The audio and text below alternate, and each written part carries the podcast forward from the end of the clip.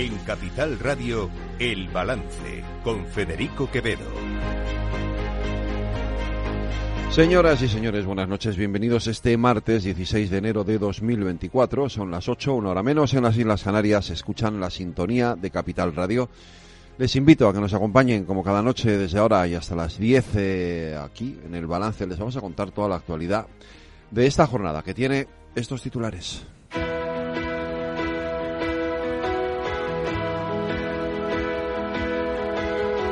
Las noticias de El Balance con Federico Quevedo, Aida Esquirej y Lorena Ruiz. Aida Esquireg, buenas noches. Buenas noches. Lorena Ruiz, buenas noches. Buenas el noches. Congreso da el primer paso para eliminar el término disminuido de la Constitución. El Pleno del Congreso ha dado luz verde a debatir la reforma del artículo 49 de la Constitución y lo ha hecho con el apoyo de 315 diputados, todos los grupos, salvo Vox, que se ha abstenido. De este modo, tal y como acordaron Pedro Sánchez y Alberto Núñez Feijóo, la modificación se llevará a cabo por la vía express y no tienen previsto aceptar cambios en otros artículos.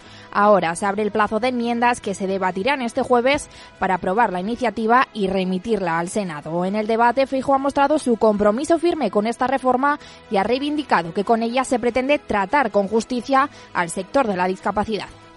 Hoy es un gran día, es un gran día para nuestra política, para nuestra sociedad y para nuestro país. Por ello me gustaría destacar los tres aspectos clave sobre los que, a mi modo de ver, se asienta esta reforma constitucional. El primero, la oportunidad social para acometerla. El segundo, el momento político en el que la abordamos. Y el tercero, la vigencia de nuestra Carta Magna. Por su parte, el ministro de Justicia y Presidencia, Félix Bolaños, ha querido destacar que el de hoy es el camino para mejorar la vida de los ciudadanos y ha celebrado que con esta reforma se salda una deuda con más de 4 millones de personas con discapacidad. Este es el camino, dialogar y acordar para mejorar la vida de nuestros ciudadanos. Entendernos en lo que es indiscutible. Este es el camino, entendernos en lo que es indiscutible, en cumplir la Constitución y en reformarla para mejorarla también. Por eso hoy estamos tan satisfechos, porque vinimos a hacer política para esto, para trabajar para que nuestro país, para que España sea un país mejor, que sea más justo, más digno, más igualitario, con más oportunidades. Y el gobierno desclasifica documentos secretos y abre la puerta a citar a Mariano Rajoy a declarar en la comisión del Congreso de la llamada Operación Cataluña. El Consejo de Ministros ha aprobado la desclasificación parcial de algunos documentos en los que se autorizó al CNI a realizar el espionaje al móvil del presidente de la Generalitat, Per Aragonés, a través de Pegasus. Lo han hecho a petición del magistrado instructor para que la exdirectora del Centro Nacional de Inteligencia, Paz Esteban, pueda declarar como investigada. La portavoz del Gobierno, Pilar Alegría, ha asegurado que esta desclasificación no afecta a la seguridad nacional. El Gobierno, a petición de un juez, ha hecho una desclasificación parcial para este caso en concreto. Y les diré también que esta desclasificación en ningún caso, en ningún caso, afecta a la seguridad nacional. Alegría ha asegurado que van a llegar hasta las últimas consecuencias para esclarecer la llamada Operación Cataluña, creada supuestamente durante la etapa del gobierno de Mariano Rajoy para dañar la imagen de los líderes independentistas y no ha descartado incluso que comparezcan algunos de sus miembros en la comisión del Congreso que investiga este asunto. Los hechos que estamos conociendo son hechos de extrema gravedad y vamos a llegar hasta las últimas consecuencias. Y, por tanto, no hay que descartar la comparecencia de ningún miembro de la anterior Administración del Partido Popular. Los hechos que estamos conociendo son muy graves y, sobre todo, nos trasladan absolutas conductas bochornosas y vergonzantes. Y, sobre todo, conductas que evidencian el uso que realizó la anterior Administración del Partido Popular de los distintos resortes del Estado de Derecho para espiar a sus adversarios políticos. Desde Sumar, la portavoz adjunta Aina Vidal, al ser preguntada por la petición de Esquerra para que comparezca el actual ministro del Interior, Grande Marlasca, ha señalado a Mariano Rajoy y al exministro Fernández Díaz, de quienes dice hay pruebas de que participaron en un entramado político utilizando instrumentos del Estado y vulneraron derechos fundamentales que comparezcan al fin y al cabo aquellos a quienes han aparecido pruebas conforme sí participaron de forma decidida de un entramado político y, y sin duda, pues utilizando, como os decía, pues eh, instrumentos del Estado que han terminado pues eh, eliminando pruebas en contra de la corrupción del Partido Popular, que han terminado por promover auténticas persecuciones contra la izquierda política, contra el independentismo y contra todo aquel que básicamente pensaba distinto al Partido Popular. Y creo que es ahí donde ahora nos tenemos que hacer fuertes.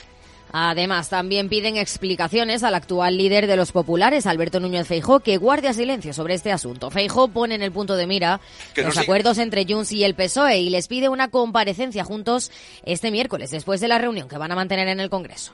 Que nos digan exactamente qué es lo que, se entiende por cesión integral de la inmigración y, de paso, que nos digan cómo van las negociaciones de ese posible referéndum que ayer el señor Turul aclaró, si no hay referéndum, colorín colorado. Queremos saber en qué consiste el colorín colorado de los independentistas y el jaque mate al gobierno de España.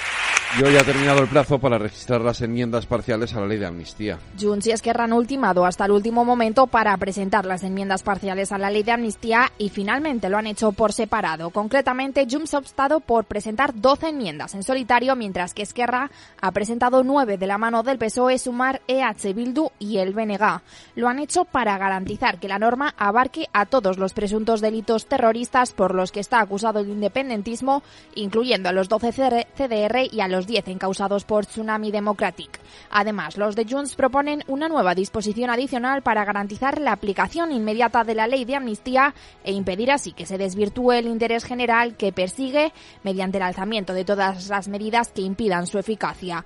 Plantea además ampliar la horquilla temporal de la amnistía para que contemple los actos desde el 1 de noviembre de 2011. Por su parte, el Partido Popular ha presentado una veintena de enmiendas en las que piden suprimir todos sus artículos al entender que esta norma es claramente inconstitucional. Y mientras tanto, el Tribunal Constitucional ha admitido a trámite el recurso presentado por el PSOE contra la reforma del Partido Popular en el Senado para tratar de dilatar la tramitación de la ley de amnistía.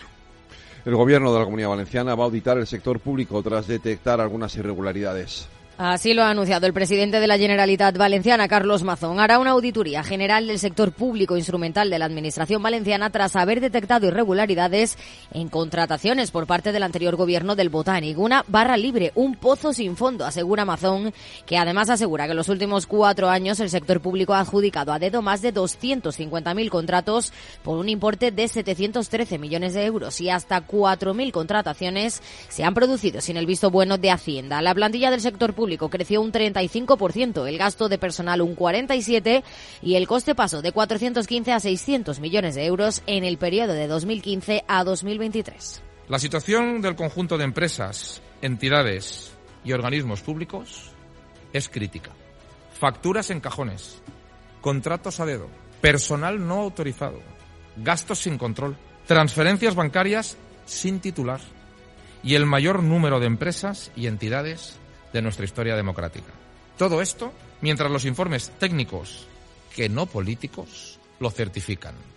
Así lo, además, Carlos Mazón ha anunciado hoy la supresión de seis entidades del sector público valenciano de los gobiernos de Chumo, Chimo Puig ante la situación crítica que han heredado, según el presidente valenciano, de la coalición del PSPV, Compromís y Podemos. Unas conclusiones que, según ha explicado Mazón, no son políticas, sino de los expertos y los organismos pertinentes, como la Sindicatura de Cuentas, la AIREF y la intervención de la Generalitat. Por eso, asegura el presidente valenciano, exigirá responsabilidades administrativas e incluso penales que se hayan podido producir. El Tribunal Constitucional da la razón a Alberto Rodríguez y anula la condena de cárcel que le obligó a dejar su escaño. Con los siete votos de la mayoría progresista y los cuatro en contra del bloque conservador, el Constitucional ha estimado el amparo al exdirigente de Unidas Podemos y ha anulado su condena a inhabilitación. Y es que el Tribunal Supremo condenó al exdiputado a una pena de prisión de un mes y quince días y obligó a que se le retirase su condición de diputado por dar una patada a un policía en una protesta en 2014. Según establece el Constitucional, la de Rodríguez ha sido una pena desproporcionada que resulta contraria al artículo 25 de la Constitución.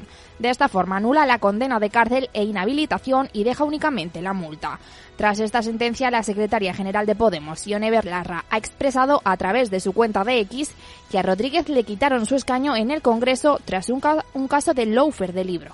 El gobierno ha impuesto al tabaco calentado la misma regulación que al tradicional y prohíbe que contenga aromas. Así lo ha aprobado el Consejo de Ministros. A partir de ahora los envases y el embalaje de los productos de tabaco calentado deberán incluir un mensaje informativo sobre su nocividad y también fotografías en color que muestren sus consecuencias. Además, quedará prohibida la venta del tabaco calentado que contiene aromas y los filtros, papeles y cápsulas no podrán contener tabaco ni nicotina. La ministra de Sanidad, Mónica García, ha avanzado también que desde el Ministerio están trabajando para avanzar en la regulación de vapeadores y de los espacios libres de humo. Mientras tanto, la portavoz del Gobierno, Pilar Alegría, ha avanzado un proyecto de ley para proteger a los menores del porno. Concretamente, están preparando una norma que incluye verificar la edad con el DNI para poder acceder a estos contenidos una medida muy importante en la dirección de este proyecto de evitar y de imposibilitar ese consumo de páginas de adultos a nuestros menores. Pero ya le digo, en este momento el trabajo la hoja de ruta es poderla tener aprobado, tenerla aprobada, perdón, antes del verano del 2024. Además, el Gobierno va más allá y busca un pacto de Estado en esta materia para tratar de reducir la violencia contra las mujeres. Y nos vamos a Iowa porque allí Donald Trump ha arrasado y ha marcado el inicio de la carrera republicana a la Casa Blanca. El expresidente estadounidense ha arrasado en su primera cita de las primarias republicanas donde ninguno de sus dos principales rivales ha logrado destacar y convertirse en una alternativa viable. Concretamente, Trump ha conseguido más del 51% de los votos, una diferencia de casi 30 puntos respecto al segundo lugar que ha ocupado el gobernador de Florida, Ron DeSantis, con un 21,2% de los votos y seguido de la ex embajadora de Estados Estados Unidos ante la ONU, Nikki Haley, con algo más del 19%. En los mercados, Aida Esquirej. El IBEX 35 y el resto de bolsas europeas ceden posiciones este martes. El selectivo español ha caído el 0,82% y pierde la cota de los 10.000 puntos, algo que no ocurría desde finales de noviembre. Solo cinco valores han cerrado en verde, con Grifols a la cabeza subiendo el 0,99%, seguido de Telefónica y Amadeus. En el lado de las caídas, Acciona, Solaria, Sabadell y Acerinox han sido los peores. Como siempre terminamos en Latinoamérica, Lorena. Terminamos en Ecuador, donde la policía ha detenido a más de 1.500 personas en una semana después del estallido del conflicto armado interno. Asimismo, los operativos han abatido a cinco supuestos terroristas y se han recapturado a 27 presos, de los 48 que se escaparon ayer de la cárcel Esmeraldas. También se ha liberado a 200 funcionarios y a una decena de policías que habían sido tomados como rehenes.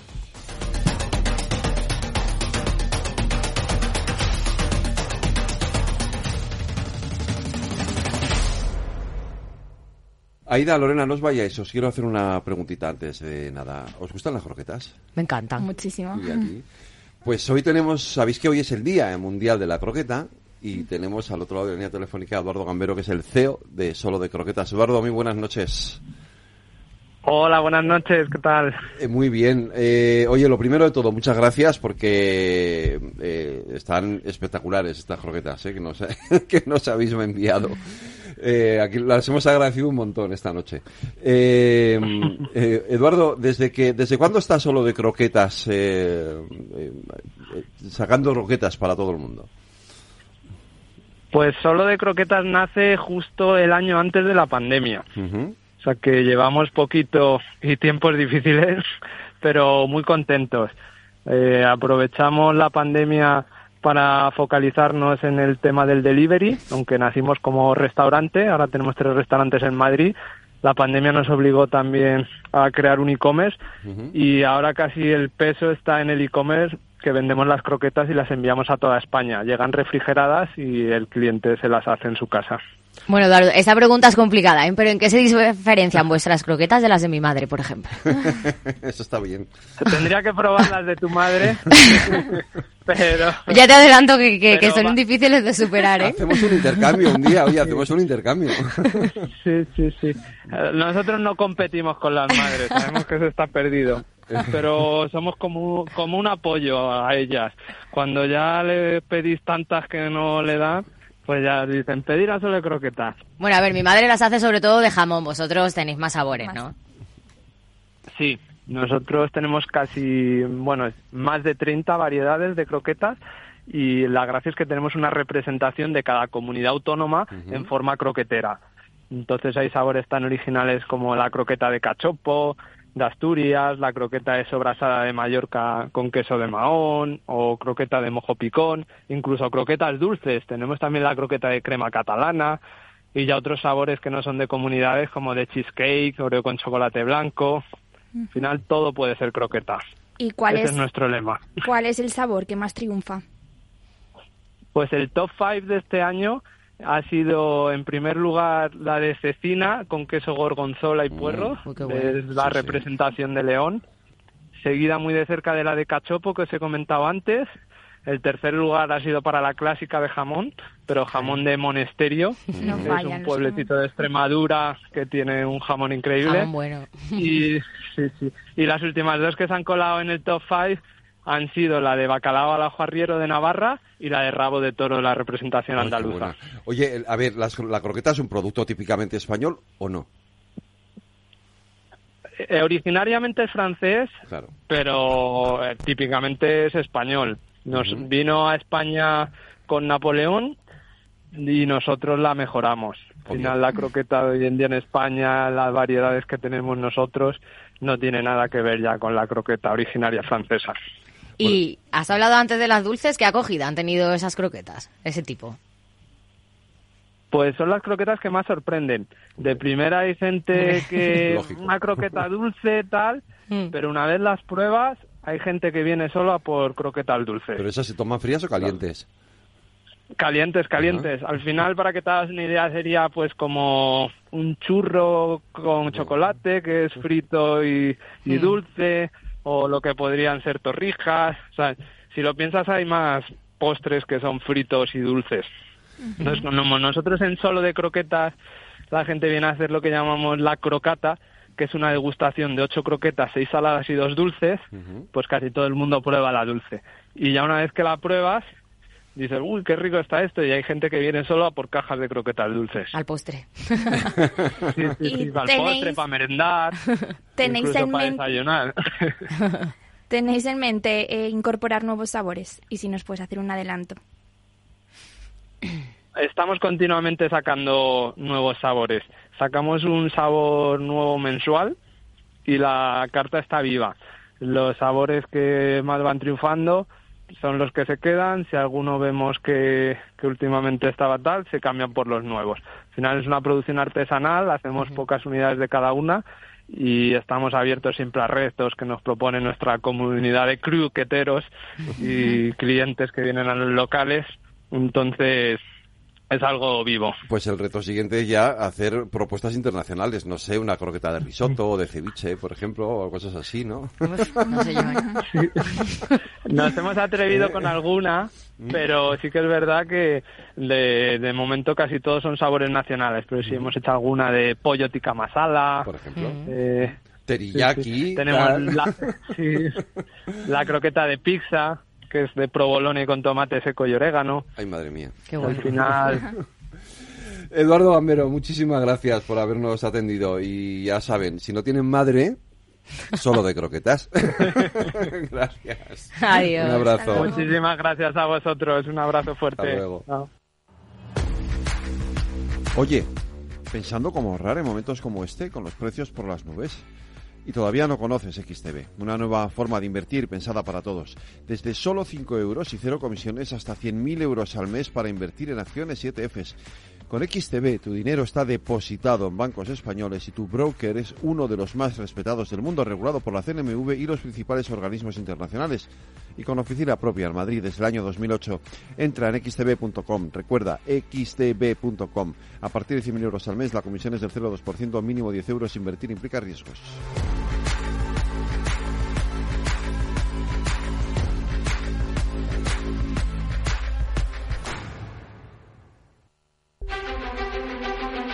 Cada día en el balance nos detenemos en lo más destacado de la actualidad económica y lo diseccionamos en la lupa de Laura Blanco.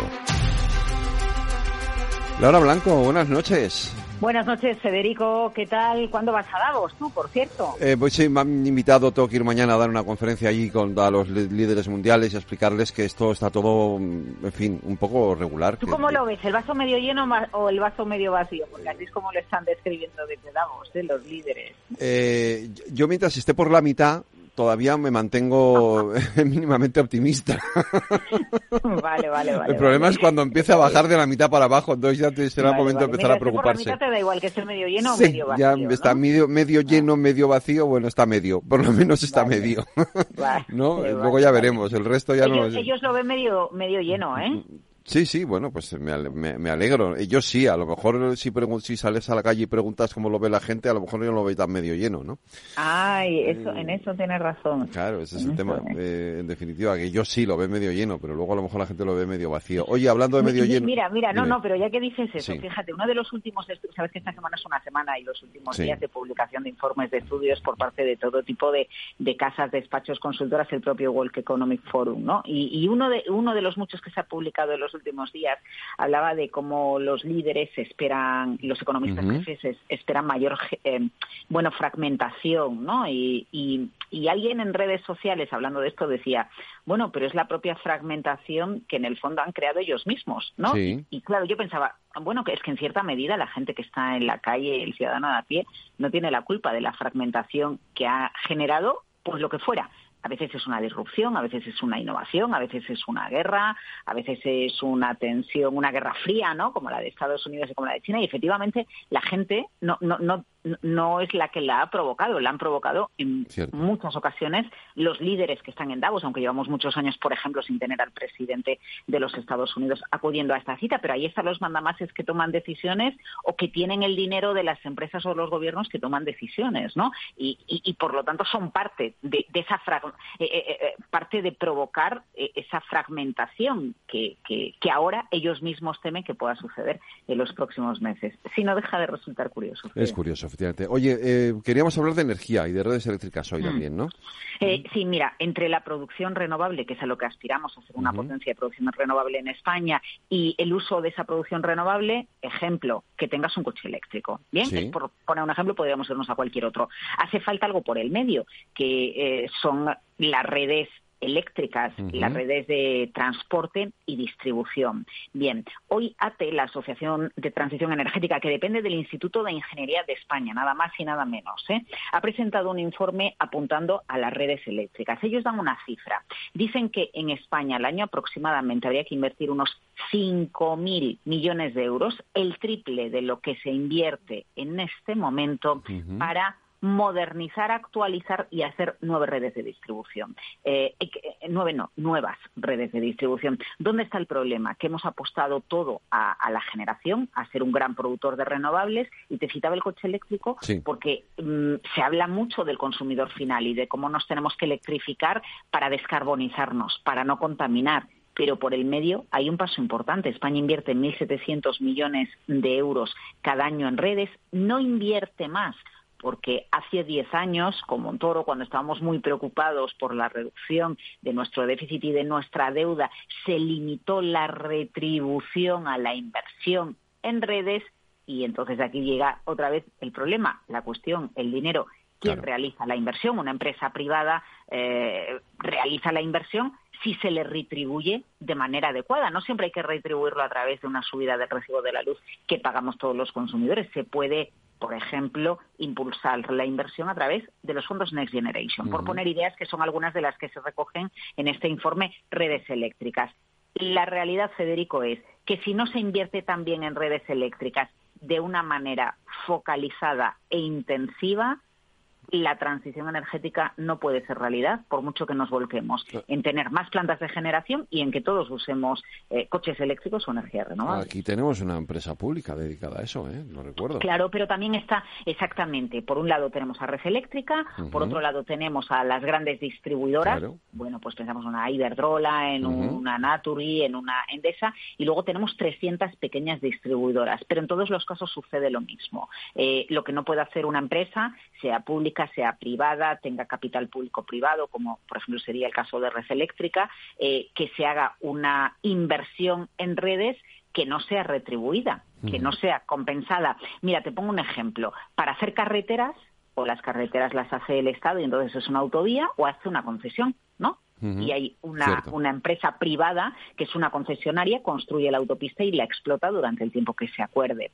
En el caso del AVE, es una, eh, porque estamos hablando de infraestructuras también. En el caso del AVE, pues hay una infraestructura que en la mayor parte de los casos eh, eh, se acomete, en ese caso, con dinero público. O estuvieron las radiales, ¿no? que las acometen las privadas, pero como son deficitarias, porque se hacen en base a planes de cuánta gente va a transitar que luego no se cumplen, pues finalmente asisten a un rescate público. Pero cualquier tipo de infraestructura, o en su día, recuerda cuando Telefónica tira toda la fibra, ¿no? Eh, a través de todos los hogares. Eh, eh, hay hay una infraestructura en la que hay que invertir. En el caso del mercado energético, bueno, pues porque el mercado eléctrico es un mercado intervenido, ¿no? Por considerarse un mercado crucial y de seguridad nacional, es un mercado que depende de las decisiones que se adopten en el BOE y que, y que adopte el gobierno. Si no hay retribución, porque yo estoy invirtiendo en más redes de alta tensión o en actualizar las redes de alta tensión, no es todo tirar nuevas redes.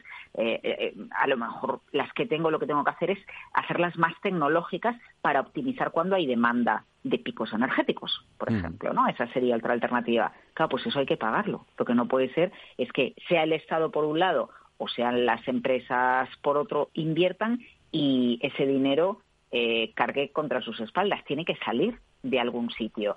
Y ese quizás es el, el, gran reto que tenemos, eh, focalizarnos en la necesidad de las redes eléctricas para que haya transición, que salga de algún sitio el dinero y que, y, que financie eh, todo ese proceso.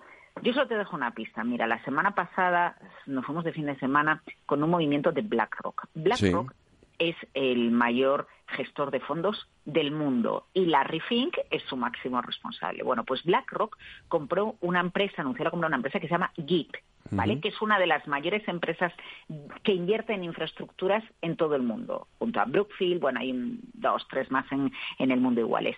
Esa empresa tiene el 20% de Naturgy, ahora, por cierto, estamos en un lío a ver qué pasa, eh, porque no sé si ya lo has eh, leído, entiendo que sí, que Podemos pide que el gobierno no permita eh, que se haga esa operación, por, el 20% precisamente de, de, Naturgy. Bueno, pues BlackRock explicando por qué compraba Git, que es la que tiene ese 20% de Naturgy, decía eh, Larry Fink, el, CEO, decía, en los próximos años, con unos gobiernos que tienen mucha deuda y mucho déficit, los gobiernos van a necesitar aeropuertos, infraestructuras energéticas para la transición y a la vista de cómo está todo, pues nuestra voluntad es ir comprando eh, empresas y meternos más en ese tipo de activos para llegar a acuerdos de colaboración público-privada. Es decir, el fin de semana pasado se producía un movimiento en el que BlackRock asomaba la patita para ser uno de los financiadores de la infraestructura que necesita no solo el transporte, en este caso aeropuertos, sino también las redes eh, o, la transición energética. Aquí es donde estaríamos, por ejemplo, hablando de redes eléctricas. Que todo pues está conectado, Fede. Ya lo sé. Eh, lo que está conectado es que el próximo jueves, en el programa de la energía, pueden seguir conectados a esto que estamos hablando hoy y seguramente con mucha más este, mucha más extensión y, mucha más información. Hablaremos con la coordinadora del informe, con el economista Javier Santa Cruz y lo abordaremos en detalle el reto de la renovación e inversión en redes eléctricas en España. Y mañana más lupa aquí en el balance. Boas noites, Laura Blanco. Boas noites, Federico.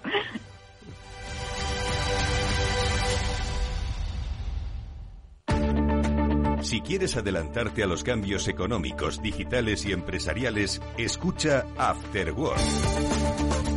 El programa de Capital Radio para profesionales, pymes y emprendedores que te ayudará a entender el momento presente y a tomar decisiones para el futuro inmediato. De lunes a jueves, de 7 a 8 de la tarde, con Eduardo Castillo.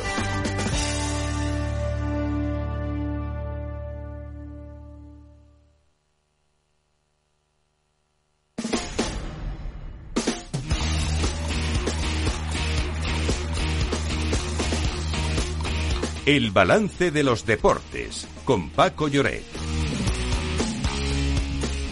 Paco Lloret, buenas noches. Hola, ¿qué tal Federico? Saludos, muy buenas. Ahí estamos en plena jornada de Copa del Rey. Sí, y movidita la jornada, ¿eh? porque ha empezado marcando muy pronto el Sevilla en Getafe, ha marcado Sergio Ramos de un cabezazo eh, impecable eh, a la salida de un córner que había votado Suso, pero hace apenas tres minutos ha igualado el Getafe, que se estaba acercando al área del equipo de Quique Sánchez Flores, y ha sido Mata quien ha marcado el 1-1 que refleja el marcador ahora mismo. Estamos en el minuto 27 de la primera mitad. buen ambiente, muchos seguidores del Sevilla en la grada y la verdad es que el partido mm, tiene muchos, muchos atractivos, sí. Pues eh, eso por lo que respecta a la Copa del Rey. Tenemos también tenis, porque Carlos Alcaraz ha, digamos, ha competido hoy, ha hecho su primer partido con victoria. Sí, señor, contra el francés. Sí, Richard Gasquet le ha ganado en tres sets. El primero se ha resuelto en el tiebreak por 7-6, pero los otros dos han sido, bueno, coser y cantar, 6-1, 6-2. Así que eh, ahora el jueves es cuando se juega. Recordemos que al jugarse en Australia los horarios en España, perdón, son, son matinales, con lo cual, eh, para los que puedan y tengan tiempo, eh, que lo sepan, el próximo partido del eh, tenista español será contra Sonego el próximo jueves. El parcial en el tiebreak ha sido de, de 7-5.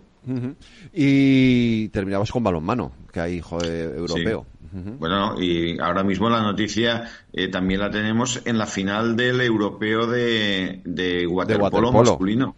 Están jugando en Zagreb, además España está jugando eh, de visitante. Eh, está 4 a 3 en el primer cuarto, pierde España por un gol y, empieza ahora, en efecto, el partido España-Austria de, de balonmano, también, también del europeo. Y por cierto, también hay un preolímpico que se está jugando en Valencia España le ha ganado 5-1 a Canadá en hockey eh, hierba y por tanto está a un paso de clasificarse para los Juegos Olímpicos. Y te cuento una última noticia porque el juez ha archivado la denuncia por insultos racistas contra Vinicius en el Sadar, Lorena. Sí, la justicia considera que los insultos que recibió el delantero del Madrid podrían ser constitutivos de delito, pero ha tenido que archivar la causa porque la policía no ha podido identificar a los autores. Recordemos que estos hechos sucedieron cuando el Real Madrid se enfrentó a los Asuna el 18 de febrero del año pasado. Pues Paco, Lorena, gracias. Mañana más deportes aquí en el balance. Hasta mañana, Federico. Un abrazo. mañana. Adiós. ¿Quieres cobrar por operar con tu dinero? Con DarwinX es posible y funciona así. Operas un universo de más de 1.500 instrumentos financieros en condiciones competitivas, con nuestro broker o a través de Interactive Brokers. Y aquí viene lo bueno. Mientras operas, construyes tu track record para nuestra gestora que te paga por tu éxito. Llevamos más de 10 años impulsando el talento. Hemos atraído más de 95 millones de dólares de capital inversor y pagamos a nuestros mejores traders cientos de miles de euros al año en comisiones de éxito. Darwinex, donde no pagas de más y cuanto mejor operas, más cobras. ¿A qué esperas? Tu capital está en riesgo. El rendimiento pasado no es una indicación de resultados futuros. Datos actualizados en agosto de 2023.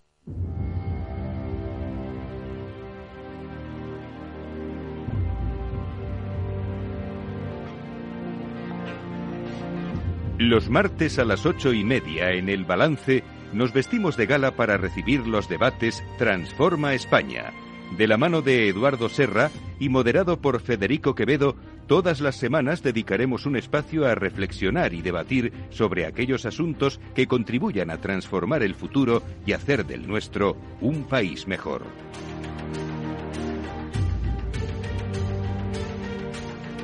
Eduardo Serra, buenas noches. Buenas noches, Federico.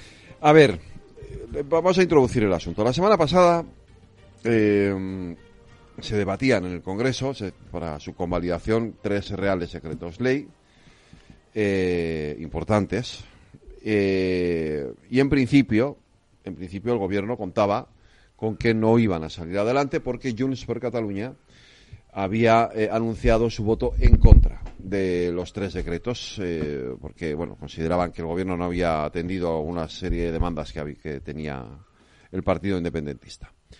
La sorpresa saltó cuando, eh, en el momento de la votación, resulta que los diputados de Junts ni siquiera votan, no se presentan en la votación y, uno de los decretos no sale aprobado porque tiene los votos en contra de Podemos, pero los otros dos decretos salen aprobados porque esa no presencia de Junts permite, con un voto de diferencia, aprobar los dos decretos. Con posterioridad a eso, y por, con la sorpresa también de muchos de los diputados del Partido Socialista, nos enteramos de que había habido una negociación in extremis secreta en prácticamente media hora en la que Junts per Cataluña obtenía una serie de, prerrogativas o de beneficios por, por, esa posición, entre ellas, entre ellas una que está dando mucho que hablar desde entonces, porque sin duda es la más, eh, yo diría que la más grave eh, y sobre todo la que más puede afectar eh, a nuestra propia estructura del Estado de Derecho. que es esa competencia, ese traspaso de la competencia o de las competencias de inmigración del Estado a la Generalitat de Cataluña. Traspaso de competencias que a día de hoy seguimos sin saber todavía exactamente cómo se va a hacer ni en qué va a consistir, porque eh, ni el gobierno lo aclara, el gobierno dice una cosa, Junts dice otra, eh, y bueno, esto es lo que pasa cuando se pactan las cosas deprisa y corriendo y sin poner sobre la mesa lo, realmente el fondo de la, el fondo de la cuestión. Y de esto vamos a hablar, ¿no, Eduardo? Sí, y por, precisamente por esa razón, es decir, que la inmigración, que es un tema de la máxima importancia, pero digamos que no es siempre de la máxima actualidad. Pero con este tema del Real Decreto Ley y su convalidación en el Congreso, pues ha devenido de ser un tema de la máxima actualidad y por eso lo traemos hoy. Lo vamos a hacer de la mano de Juan Pablo Riesgo. Juan Pablo, muy buenas noches. Eh, no es la primera vez que estás aquí con nosotros. Eh, socio responsable del San Young Insights y socio responsable de Global Immigration de San Young en España de Iguay, que es como se dice ahora. Fue secretario de Estado de Empleo entre 2015 y 2018 y jefe de gabinete de la ministra de Empleo y Seguridad Social justo cuando esas competencias, que ahora las tiene el Ministerio de Inclusión, estaban en ese ministerio, las competencias de inmigración. Así que sobre esto sabe un rato. de los que más saben de España. Del tema de la inmigración. Pues, eh, como siempre, si nos haces tú una introducción, sí. Eduardo. Eh, hemos comentado muchas veces aquí que una de las grandísimas novedades de este tiempo es la globalización. Eh, la globalización es un fenómeno que lo han permitido los adelantos tecnológicos en muchos campos, las comunicaciones, los transportes. Y resulta que se ha visto que esas diferencias abismales de calidad de vida, de renta, de bienestar entre básicamente el mundo desarrollado, el norte de América, Europa, Japón, Australia, Nueva Zelanda, en definitiva el 20% de la población del planeta vivía, vive, vivimos extraordinariamente bien, mientras que el otro, el 80%, lo que se llamaba el tercer mundo, pues vivía en algunos eh, casos en situaciones infrahumanas. ¿Y qué han hecho? Pues lo que se hace cuando te lo permite los adelantos técnicos, empieza a haber unas migraciones enormes. España ha sido tradicionalmente, para los que ya somos viejos, un país de emigrantes. En la década de los 60, 70 era tan importante, se hablaba de un millón de emigrantes, era tan importante la migración que empezamos a tener buenos resultados en la balanza de pagos gracias a las remesas de estos emigrantes que parte de su sueldo lo traían a España y por aquel entonces empezaba también los ingresos derivados del turismo. Y nos hemos convertido, toda Europa, pero también España, que no era tradicionalmente un país de inmigración, nos hemos convertido en eh, grandes acogedores de inmigrantes. Haciendo algún número, eh, ya por los años 90, España tenía un 5% de inmigrantes. Hoy tenemos casi un 15%. Y por tanto empieza a ser un problema relevante, básicamente en dos mercados, el mercado laboral y el mercado de la, de la vivienda. Eh, ¿Cuáles son los temas que más nos interesan de la inmigración? Yo creo que la edad, el nivel de estudios y el territorio al que vienen los inmigrantes. Y eso es lo que pensábamos hablar esta noche. Pues eh, Juan Pablo, una primera aproximación.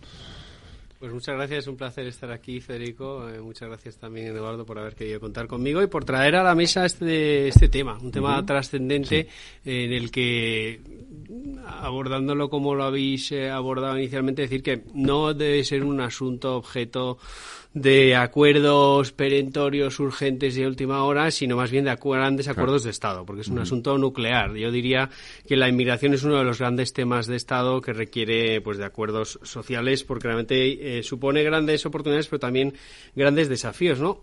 Pongamos, decía Eduardo, que la globalización ha permitido eh, y ha impulsado estos estos eh, factores y este, y este, este, este movimiento demográfico, pero realmente hay otros elementos que están que están que están contribuyendo a ello, ¿no? En, las eh, en las economías desarrolladas el envejecimiento demográfico es evidente y realmente se está observando una extraordinaria dificultad para la cobertura de vacantes existentes en el mercado de trabajo. En España más de 300.000 puestos vacantes que no que no se cubren y a ese efecto de la globalización más el envejecimiento demográfico hay otras megatendencias como la transición energética o transformación digital que está requiriendo de personal especializado en los mercados laborales que están requiriendo de mano de obra que desgraciadamente en, muchos mercados de trabajo y en particular el nuestro pues no conseguimos nutrir con mano de obra local pues por diferentes eh, circunstancias. Entre otros uno de los elementos que se ha abordado recientemente también que es las políticas de prestaciones por desempleo así como el marco de relaciones laborales pues a día de hoy el mercado laboral español no, no no tiene los incentivos suficientes para que con una tasa de paro muy elevada, sin embargo, no podamos cubrir esas, esas vacantes. Y de hecho, el último año, mm, eh, del, aumento de afiliados, el, en torno al 40 al 50% se ha cubierto con personas extranjeras. Luego, la inmigración es la gasolina de nuestro mercado de trabajo, tiene un impacto extraordinario a nivel económico y también un impacto social y es precisamente por lo que entiendo que se ha llevado ahora mismo al frente de la actualidad política. Eh, ¿cómo, ¿Cómo ha evolucionado en España? decir, antes tú comentabas tú, ¿no? Que habíamos pasado de los años 90, ese, decir, los que ya tenemos una cierta edad, te recordamos épocas en las que ver a alguien entre comillas, y que se me entienda, diferente, diferente eh, era, era, nos te sorprendía, ¿no? Y ahora, y ahora es lo normal y lo habitual y lo razón y lo, y lo, y lo esto. ¿Cómo ha, ¿Cómo ha ido evolucionando y por qué ha cambiado tanto España en eso que decía eh, Eduardo, ¿no? De convertirse en un país de acogida. ¿Por qué? Bueno, realmente, eh, como la, inmigración, decía, ha sido la gasolina del crecimiento económico español desde los años 60-70, que decía Eduardo, ¿no? Durante la última expansión plena que se ha analizado por el Consejo Económico y Social entre el 96 y 2004, el 30% del crecimiento del PIB de, provino del aumento de la población inmigrante. España ha sido, eh, eh, tuvo, salieron muchos inmigrantes al final de la crisis inmobiliaria en 2008, pero hemos revertido esa tendencia y ya tenemos un saldo migratorio positivo el último año de 700.000 personas. El año, el año pasado se concedieron 700.000 eh, permisos de residencia en España y, como digo, el 40% del empleo creado el año pasado se cubrió con personas de nacionalidad extranjera. Luego, en el fondo, es, eh, está aportando muchísimo a nuestra economía la inmigración y es un desafío incorporar e integrar plenamente a estos a estos personales a, estas personas migrantes. Hablábamos antes de, de territorios. De las de los 600 de los casi 700 mil permisos concedidos el año pasado 247 mil fueron en Cataluña el 23% de ellos. Y probablemente eso tenga mucho que ver con el debate que hemos abierto ahora Sí, luego, luego, volveré sobre eso, porque sí que quiero verlo desde el punto de vista autonómico, etcétera, y es verdad que Cataluña tiene una situación muy particular y además es probablemente diferente al del resto de España, porque el tipo de inmigración no es la misma, eh, también por razones ideológicas probablemente, o... pero bueno, eso entramos luego, porque quiero seguir con, esta idea del impacto económico que tiene la inmigración, hasta qué punto ha sido tan vital para, la, para nuestro Producto Interior Bruto, y sobre todo en el mercado laboral, o sea, hay una idea, yo creo que hay una idea falsa, eh, yo creo que es falsa, no lo sé. Esa, esa, esa de que los, ellos hacen los trabajos que nosotros no queremos o, eh, eh, o, tienen los salarios que nosotros rechazamos. Eh, yo, yo creo que al contrario, quizá en un principio, en unos primeros en unas primeras instancias de la inmigración sí pudiera ser un poco así, pero creo que, que, la inmigración empieza a ser una inmigración mucho más preparada de lo que era de lo que era hace unos años. Sin duda, sin duda. De hecho, fruto de normativas que se impulsaron, en particular la ley de emprendedores en 2013, que tenía un paquete de movilidad internacional, que básicamente lo que pretendía hacer era atraer eh, eh, personal altamente cualificado. Y, desde luego, en torno a, la mitad de, los permisos que se están otorgando recientemente son de permisos de personal altamente cualificado que viene a cubrir, como decía, esas necesidades de personal en eh, la transición energética, en, transformación digital. Nosotros, gran parte de los permisos que estamos concediendo son en cuestiones en el ámbito de las tecnologías de la información y la comunicación y son eh, eh, profesionales que vienen del exterior porque en España no encontramos personas para cubrir sus puestos. Y luego no nos olvidemos también, también en España sigue habiendo salidas de, personas que van a trabajar al extranjero. El último año 150.000 personas. Sí, eh, este, cambio es muy significativo. El traer inmigrantes con poca cualificación eh, repercute, eh, repercute mucho en la economía española y en el mercado de trabajo. Y por tanto, en la fiscalidad, en los ingresos fiscales. Pero si esta inmigración es de más cualificación profesional, esos efectos se multiplican. Es decir, por un lado, el inmigrante solventa ese, ese problema laboral de que la eh, sociedad española, como todas las sociedades europeas, es una sociedad en un proceso de envejecimiento constante y cada vez hay menos fuerza laboral que llevar al mercado. Pero por otro lado está la cualificación eh, profesional. La semana pasada hemos tenido una reunión, la Asamblea General de Digitales, y ahí hemos hecho un estudio. Hay vacantes 120.400 puestos de trabajo de tecnología a punta que no se pueden cubrir porque, no, tenemos gente con la cualificación. Entonces yo creo que aquí luchan, y esto es más filosófico que otra cosa, el intento que repite mucho algunas terminales del gobierno, no dejar a nadie atrás, no dejar a nadie atrás, que está estupendo pero hay otro que es compitamos con los buenos de la clase. Y ese se está desatendiendo. Yo creo que eh, deberíamos tener más incentivos para los trabajadores de mejor cualificación. Es verdad que están viniendo y cada vez vienen más que antes, pero yo creo que ese proceso se debe tanto en los que vienen de fuera, los inmigrantes, como también a los de dentro. Los el ciclo educativo debe ser más exigente para un porcentaje de la población que es la que tiene excelencia y la que puede competir en nombre de España con otros países del mundo. ¿no? He dicho algo muy, muy, muy importante, Eduardo, la necesidad de establecer incentivos para atraer ese talento que necesitamos. Tenemos afortunadamente un país extraordinario que atrae talento per se por su patrimonio histórico, histórico y cultural, por su clima, por su potencia económica actualmente pero ah, frente a esas eh, fortalezas tenemos también alguna debilidad creciente, que además es un poco la pescadilla que se muerde la cola, y es que por uno de los problemas vinculados con nuestro eh, ámbito demográfico, que es el envejecimiento, tenemos un problema en el ámbito del sistema de pensiones que se ha decidido resolver en España por la vía de, en vez de contener el gasto, aumentar eh, los ingresos. Esto es aumentar la tributación del empleo. Esto es subir el coste laboral a las empresas por contratar talento. Al final, justo ahora que necesitamos atraer talento y poder atraerle con unos salarios atractivos, los que les tienen que, contratar se ven penalizados respecto a otros países porque tienen que asumir un sobrecoste en términos de cotizaciones a la seguridad social mayor que en otros países. Y esto supone un desincentivo importante a la atracción de talento que estamos empezando a ver cada vez más y me temo, en la medida en que la reforma va a hacer increciendo las cotizaciones sociales, veremos bastante más los próximos años. En las dos direcciones, además, tanto en los que deberían de venir como en los que se van. Exacto. ¿No? Eh, exacto, porque cada vez la gente hace más cálculos y, compara lo que le cuesta a su empresa su puesto de trabajo con lo que recibe, pues en la medida en que su puesto de trabajo ya cada vez es más internacional, por ese efecto que ha dicho eh, Eduardo, pues oye, pues ante la misma aportación de valor, si en otro país recibe mucho más, desgraciadamente muchos de ellos deciden irse. Es una razón eh, elemental, ¿no? Y yo creo que casi todo ese flujo de emigrantes españoles hacia otros países es de una grandísima cualificación y sin embargo el flujo de inmigrantes que llegan a España algunos van mejorando, como ha dicho Juan, pero otros son de bajísima cualificación.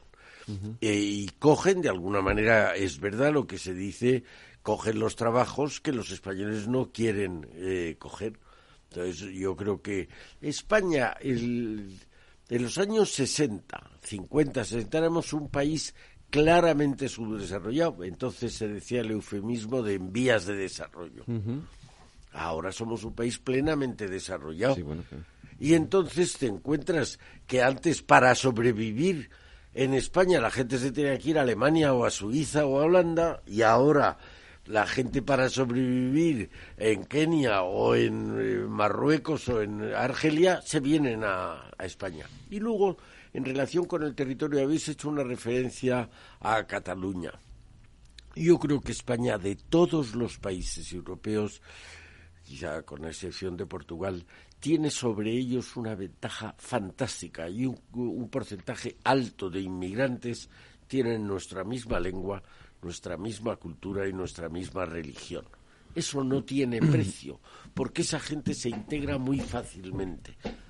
Los que tienen otra religión, otra lengua, otra cultura tienen mucha más dificultad y se crean guetos. Eh, quizá el mejor ejemplo europeo es Francia y estamos teniendo, estamos viendo cómo Francia tiene enormes problemas con la inmigración. Hay que decir categóricamente, la inmigración es buena, viene bien a la economía española, la necesitamos. Luego esos a priori maximalistas de que no hay inmigrantes, prohibirla y tal, veremos a ver lo que pasa con este Real Decreto Ley que hemos hablado. Eso es una locura, es un suicidio porque es que no va a haber gente para trabajar. Y dicho de otra manera, no va a haber gente para que cotice lo necesario para poder cobrar las pensiones que este gobierno sube. Entonces, la razón fundamental del cambio es que España ha dejado de ser un país subdesarrollado en vías de desarrollo y es un país desarrollado. Y aquí quiere venir la gente tenemos que dar incentivos porque la gente que venga sea cada vez gente con mayor cualificación.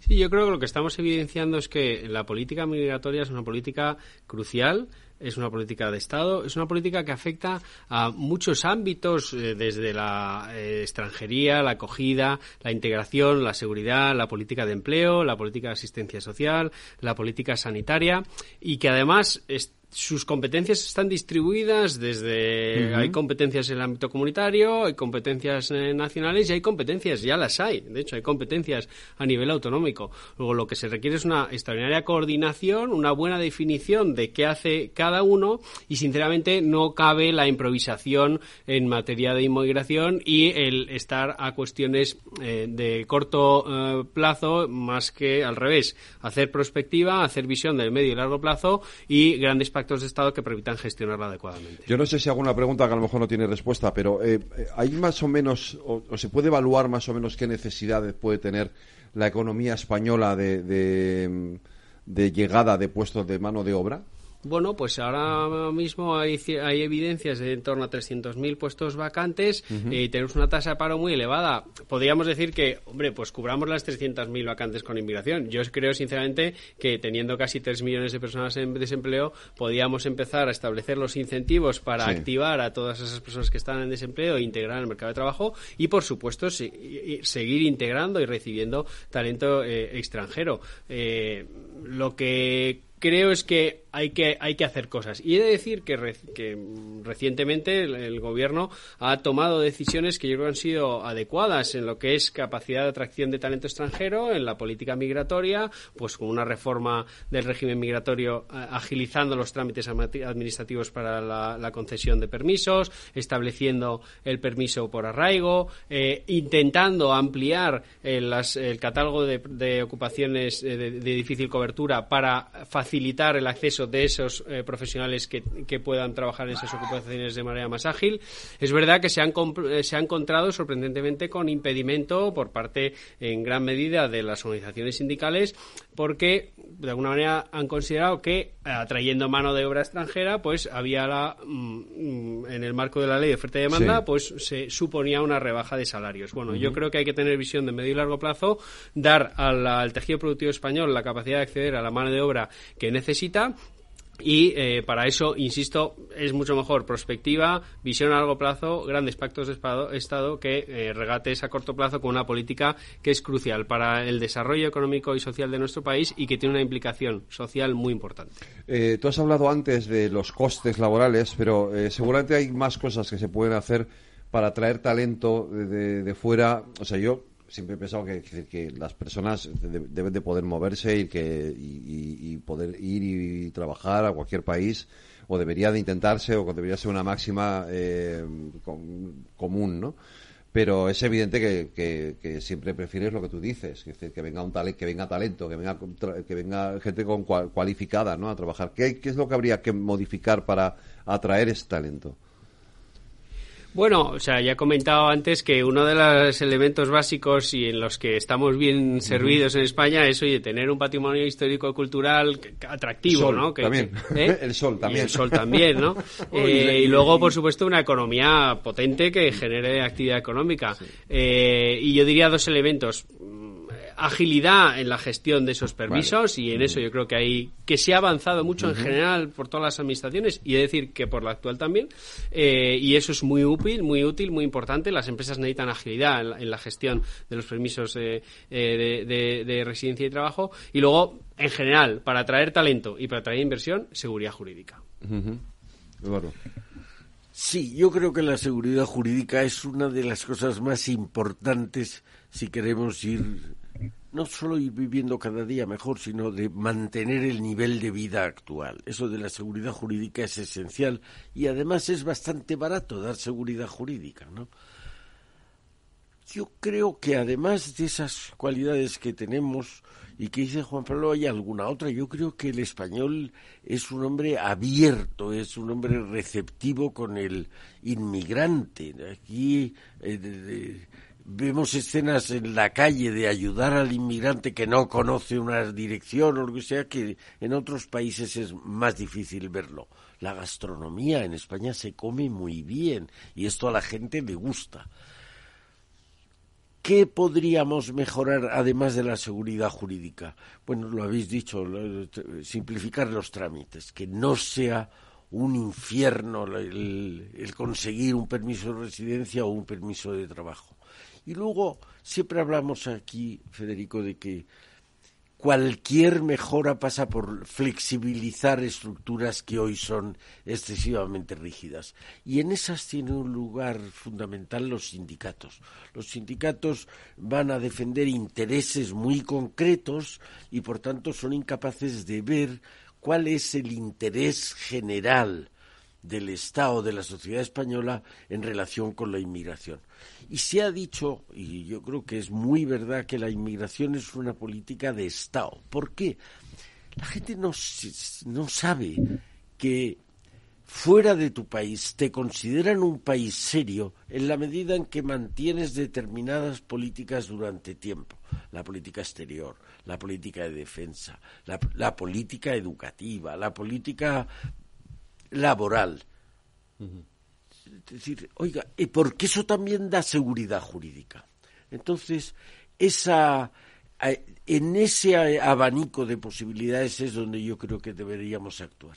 Pues esto que me dices, eh, y que tú has repetido también mucho, que es esto de la política de Estado, es lo que me lleva, digamos, un poco eh, a plantear la segunda parte, que hablaremos ahora a la vuelta de la publicidad, eh, de, este tema, ¿no? Y es la parte quizás un poco más política eh, de este asunto que, que, viene a colación o a cuenta de lo que ocurrió el otro día en porque creo que ahí es donde se rompe, de hecho, es donde se rompe esa, esa política de Estado. Pero volvemos enseguida, no se vayan.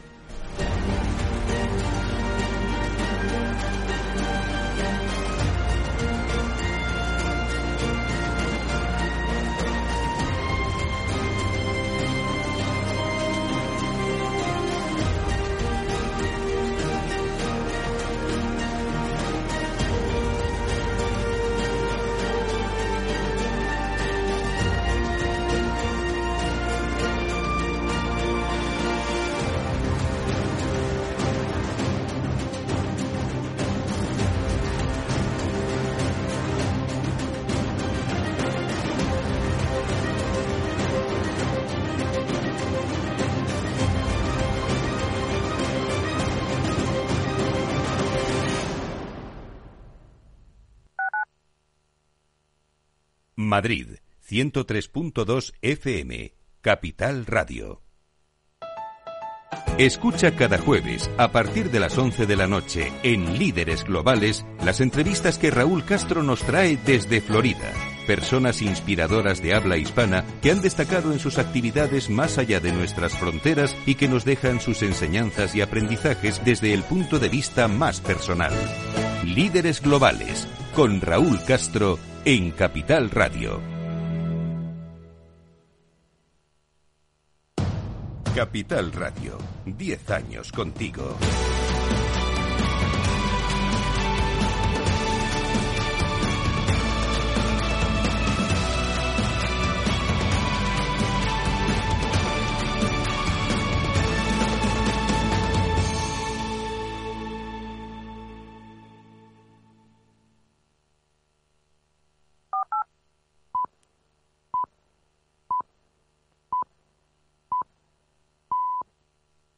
Transforma España.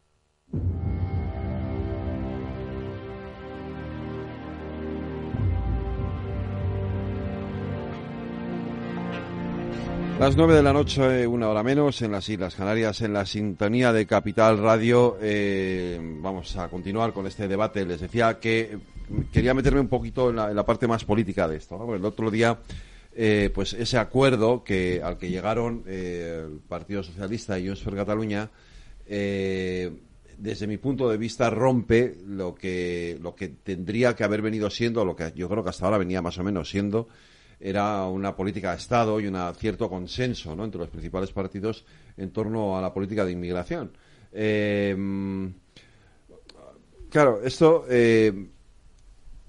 plantea una serie de problemas, porque eh, primero porque no sabemos realmente qué es lo que se ha acordado. No sabe nadie. Ni siquiera el gobierno sabe qué es lo que ha pactado. No, eh, tampoco sabemos, eh, claro, eh, Johnson dice, eso decían en su, en su escrito, que lo que había negociado era la cesión completa de todas las medidas e integral de todas las medidas yo no sé si jurídicamente esto es posible, si, si eh, esa ley orgánica puede otorgarle a la Generalitat de Cataluña la, competencia completa y integral de la, del control de la inmigración. Eso plantea el problema de las fronteras, en fin. Eh, hay una serie de cuestiones ahí sobre la mesa que son importantes, muy importantes, eh, que me gustaría de las que me gustaría que habláramos de ellas. sí, para empezar, antes ha dicho Juan Pablo que hay parte de políticas migratorias que están en manos de la Unión Europea. Luego, eso es evidente que no se puede ceder lo que no es tuyo. Y luego, la propia Constitución establece unas diferentes eh, tipos de políticas migratorias asignándolo a distintas responsabilidades. Mm. Creo que lo que nadie sabe lo que se ha pactado, ni siquiera el gobierno, lo cual es muy grave. Pero en fin, una vez dicho esto, lo que es seguro es que no puede pactar todo, porque hay partes de esa política que no le corresponden al gobierno. Totalmente de acuerdo con, con, Eduardo. Y antes de entrar un poco en la parte más eh, técnica específica migratoria, una reflexión general que tiene que ver con lo que estábamos hablando antes, ¿no? Coincidamos Eduardo y yo, y, Federico tú también, en que uno de los elementos críticos para atraer talento e inversión es la seguridad jurídica, ¿no? Y la verdad es que eh, antes de entrar en el tema migratorio, sinceramente creo que eh, es hora de que nos tomemos en serio, entre otras cosas, cómo se legisla en este país mm, recientemente. Realmente, desde el COVID, eh, luego la guerra de Ucrania, eh, luego los eh, hitos de reformas del plan de recuperación han servido de alguna manera como excusa para apelar a cuestiones de urgente extraordinaria y urgente necesidad que ha impulsado la aprobación del 60% de la legislación con, de la norma normativa con rango de ley que se ha aprobado desde entonces por la vía del Real Decreto Ley, ¿no? Y esto de alguna manera hurta un debate legítimo parlamentario que debe haber en la legislación que para eso mm, es el, el, Parlamento el que tiene el poder legislativo, y hurta ese debate. Y luego, de alguna manera también, al, al, al, ser legislación de urgencia, impide que se pronuncien órganos colegiados eh, que deben emitir un informe preceptivo en la legislación ordinaria que realmente contribuye muy mucho a mejorar la calidad de la, de la legislación. Luego, antes de entrar en el tema de, específico de, de qué se ha pactado sobre inmigración y qué impacto tiene, yo creo que va siendo hora que nos tomemos en serio cómo se legisla en España y cómo se toman decisiones trascendentes eh, para pues generar seguridad jurídica y poder atraer no solo talento sino también inversión. Y en relación con el tema concreto, pues lo habéis dicho, o sea, realmente a día de hoy no, se sabe qué es lo que se ha acordado eh, por parte del grupo parlamentario con el que pactó eh, eh, el gobierno, pues se dice que se ha acordado una cesión integral de las competencias de inmigración y por parte del gobierno se viene a decir que estamos a lo que establecen los tratados de la Unión Europea y la Constitución española. Bueno, pues si estamos a eso, que evidentemente creo que es a lo que hay que estar, pues la, la, Comisión Europea tiene competencias evidentes en control de fronteras exteriores, en asilo en inmigración, que evidentemente no se pueden ceder a, a una comunidad autónoma. El Estado tiene unas competencias muy claras en la concesión de permisos de residencia y trabajo y control de fronteras y creo que es evidente que en eso debe velar eh, el, interés general, el interés de la seguridad del Estado y también un tema más técnico y económico, la unidad de mercado. O sea, yo creo que al final eh, establecer criterios de concesión de permisos de residencia y trabajo a nivel autonómico lo que hace es un nuevo elemento de fragmentación de un mercado eh, nacional que da en detrimento de la competitividad de, de, nuestro país y en tercer lugar las comunidades autónomas tienen ya a día de hoy competencias en materia migratoria, en políticas sociales, en políticas de, integración, en empleo y en sanidad. Luego lo que hay que hacer es coordinar bien todos esos diferentes niveles competenciales y, y esas políticas con visión de largo plazo y con grandes acuerdos de Estado, que es desgraciadamente pues todo lo contrario a lo que se vio la semana es que esto es evidente, ¿no? Es la parte lo que no se vio, Eduardo. No, desde luego, vosotros habéis dicho una retaíla de, de disposiciones con rango de ley que no se sabe la razón. Todo esto repercute en algo que no habéis dicho, que es falta de transparencia. Oiga, si usted no me dice por qué ha negociado el cambio de la política exterior con Marruecos, si usted no me dice por qué ha adoptado dos decretos leyes en la época de la pandemia que eran se declararon inconstitucionales, si usted no me usted legisla por medio del decreto ley, yo creo que tenemos un gobierno que está legislando mucho y mal. Bien ha dicho Juan Pablo que al hacer decretos leyes se prescinde de los órganos asesores que lo que te hacen es inducirte a que hagan las cosas mejor. Y como aquí no se les deja, dicen, eh, vamos, yo creo que lo de la ley del solo sí es sí es el paradigma de lo mal que está legislando este gobierno, que quiere hacer una ley para castigar a los pederastas y hace una ley que rebaja las penas a muchos de los pederastas. usted, no sabe lo que hace. Yo creo, y es una cosa que creo que se debe repetir, que este gobierno, que es un gobierno sectario, sobre todo es un gobierno incompetente. Es decir, no podemos estar legislando mucho, mal y por último, sin orden ni concierto, ¿no? Sí, yo a esto nuevamente y otra vez trascendiendo del tema de la inmigración, se inicia una legislatura. O sea, lo que vimos el otro día fue la primera votación de esta legislatura de una norma con rango de ley. La legislatura acaba de comenzar y tiene mucho por delante. Por supuesto, el siguiente gran eh, hito son los presupuestos generales del Estado. Si en este, piden ahí. Si en estos, si en este primer hito, pues eh, nos hemos encontrado con este desafío a elementos tan nucleares de la política económica y social, ¿qué no nos vamos a encontrar con los presupuestos y qué no nos vamos a encontrar con, recuerdo, el plan de recuperación, transformación y resiliencia establecía la obligación o el compromiso de España de aprobar unas 60 leyes eh, a cambio de los fondos europeos, de las cuales a lo mejor se han aprobado 30, quedan otras 30. Que mm, esto lo trato de poner en positivo. Creo que sigue siendo posible y cada vez es más necesario establecer eh, un plan de acción sustentado en grandes pactos de Estado que permitan, en este contexto de fragmentación parlamentaria, sacar adelante todos los desafíos que tiene nuestro país. Sinceramente, creo que eh, lo que vimos el otro día no es más que el primer evento de esta fragmentación eh, absoluta sin, plan, sin una ambición de, acuerdos de Estado y yo creo que es la, muestra, la, la, demostración palmaria de que así no podemos ir muy lejos. Pero sí que me lleva a plantear la pregunta de qué, qué es lo que pasa en Cataluña, porque em, o sea, más ahora, más allá de, de, la razón eh, política del momento, es decir, la necesidad que pueda tener Pedro Sánchez de tener esos siete escaños, de aprobar las leyes, porque es evidente que no tenía ninguna intención de, pactar o de intentar llegar a ningún acuerdo con el principal partido de la oposición, porque además yo recuerdo ahí me lo dijeron por la mañana, es decir, es que el presidente ha dicho que, al PP no se le puede dar esta victoria, entonces eh, partiendo de esa base era imposible ningún tipo de acuerdo, ¿no? Eh, ¿qué es lo que pasa en Cataluña? ¿Qué, ¿Por qué la inmigración en Cataluña es distinta a la del resto de España? ¿Y qué es lo que ocurre allí para que sea un problema que en principio yo no veo no veo igual en el resto de España o no o no parece que en el resto de España tenga la misma repercusión política que tiene allí. Bueno, o sea, yo creo que lo hemos comentado ya, eh, cantidad y calidad, y entiéndaseme bien lo de la calidad. Eh, cantidad, eh, pues ya lo he dicho, los 680.000 permisos de residencia concedidos en el año 2022 en España, el 23%, 247.000, eh, fueron en Cataluña. Luego, la principal comunidad autónoma donde se está llegando de manera de manera arreglada inmigración es Cataluña. Y dos, pues por motivos eh, de alguna manera políticos barra ideológicos, eh, eh, precisamente para evitar esas sinergias que tiene la inmigración en España en general, que es ha sido eminentemente hispanoamericana y que ha generado pues que se integrara adecuadamente en el marco de una cultura hispana, pues para evitar eh, que eso tuviera lugar, pues se ha propiciado inmigración de otros ámbitos eh, que, de alguna manera, pues por estar menos imbricado en la cultura hispana, pues está generando mayores problemas en la sociedad. Luego hay más inmigrantes y con menor imbricación en la cultura local y eso está derivando en problemas que al final pues está generando la necesidad de algunos eh, partidos políticos en Cataluña de tomar decisiones eh, pues más extraordinarias para las cuales pues parece que vienen a apelar a tener unas competencias que no, no tienen el resto de comunidades autónomas.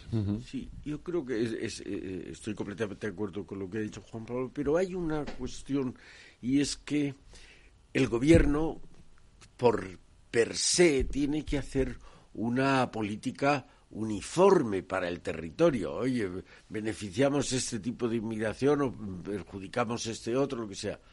Cuando tú tienes unos partidos políticos que lo que quieren es distinguir a su territorio de otros, pues están jugando a la contra del gobierno nacional, a la contra. Es decir, si usted quiere que tengamos las ventajas de la inmigración hispanoparlante, pues yo voy a dificultarlo para que así que los que vengan, que vienen de África subsahariana, hablen más catalán que castellano, que le traerían aprendido un, un inmigrante hispanoamericano, ¿no? Yo creo que eso es una eh, es un hecho insoslayable que lo que quieren es distinguir. Pero estamos hablando aquí de un fenómeno y no eh, a mi juicio no hablamos de la causa, que es por qué eh, todos piden cosas diferentes. Yo creo que tanto en, Cataluña como en el País Vasco hay partidos independentistas. Muy bien, pero ¿qué pretenden esos partidos independentistas? Yo creo, y esto no lo dicen ellos, que por encima de todo quieren vencer al otro partido independentista. Es decir, el Bildu quiere ganar al PNV, PNV quiere ganar a Bildu, Esquerra quiere ganar a Junts y Junts quiere ganar a Esquerra, porque entre otras cosas, las migajas que no son tan migajas de las administraciones autonómicas las pasan a controlar ellos.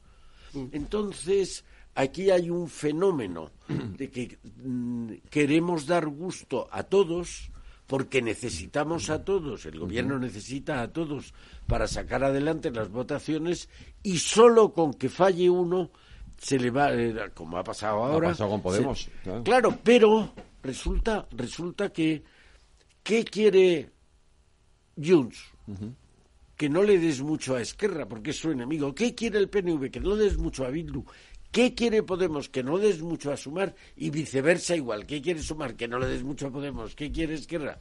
Entonces es imposible. Y lo, que, lo peor de todo es que en ese panorama el gobierno está hundido, está...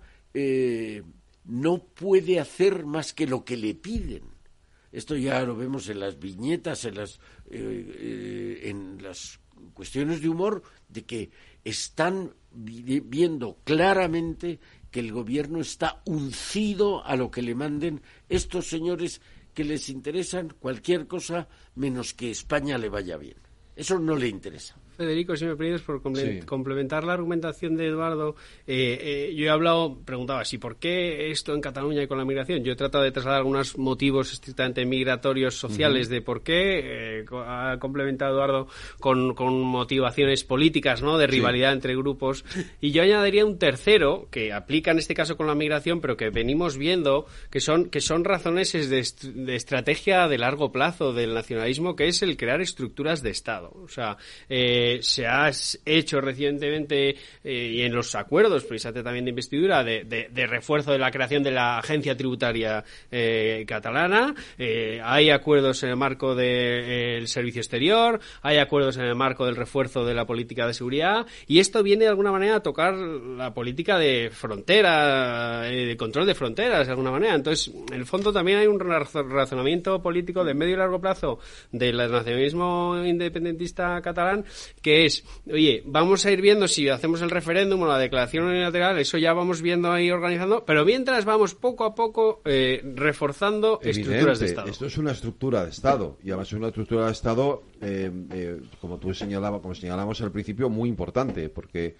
y, me lleva a lo siguiente, es decir, ¿realmente es posible, o sea, si eso que dice el, Jordi Turul o Junts de Cataluña lo que hemos pactado es la cesión integral de las competencias de educación. ¿Eso es posible? Bueno, que lo haya pactado es posible que lo no, sea. que lo haya pactado sí, que lo haya, que se, que pueda ser, que, se ah, lo pueda ceder. A eso, a eso voy. Eso es otra cosa. Bueno, a ver, eh, eso, No lo sé. yo creo que, es, la gran, pregunta que nos hacemos yo, todos. Yo creo que, no cabe en la Constitución y de hecho creo que es lo que el propio gobierno está diciendo en relación con el pacto. Dice, no hemos podido pactar eso porque la Constitución no lo permite. No lo viene a decir claro. Esto debe tramitarse eh, a través de una ley orgánica que debería llevar su informe preceptivo de, entre otros, el Consejo General del Poder Judicial, donde ahí se establecería, pues de alguna manera, la posibilidad o imposibilidad de llevar a cabo. Salvo que se dedique a legislar de otra pues de otras vías extraordinarias por vía de proposición de ley, como se ha hecho, por ejemplo, la ley del, del CSI, evidentemente para evitar este tipo de informes que son precisamente, precisamente stoppers a que estas cosas puedan ocurrir. tenemos el precedente de la ley de amnistía, tampoco cabe en la Constitución y ahí la estamos tramitando. Hoy se han aprobado, hoy se ha empezado el periodo de, de, enmiendas a la. Nuevamente a, través de proposición de ley, no de proyecto de ley ordinario, con informe preceptivo de los órganos colegiados. pero si tú tienes que ceder todo porque si no te tienes que marchar tienes que ceder todo a gente que quiere cualquier cosa menos el bien de España, pues realmente tienes complicado porque te van a pedir cosas en contra de una constitución que está hecha para regir la vida jurídica y la vida pública española. Entonces, te tienes que estar cediendo en cosas que sistemáticamente van a incidir en incumplimientos constitucionales. Sistemáticamente. Y entonces, aquí como decía Juan Pablo, estamos en el principio de la legislatura. Ayer, este, esta semana ha sido la primera, semana pasada, la primera votación de una legislatura donde no se ve un panorama ni medianamente claro a dónde vamos a ir. Donde quiera Puigdemont, ¿quién es Puigdemont? Un prófugo de la justicia que ha dicho cientos de declaraciones, mejor dicho, que no ha hecho una sola declaración que no vaya en contra de los intereses de España. Cuando desde decir que España no es una democracia, siempre en contra de los intereses de España.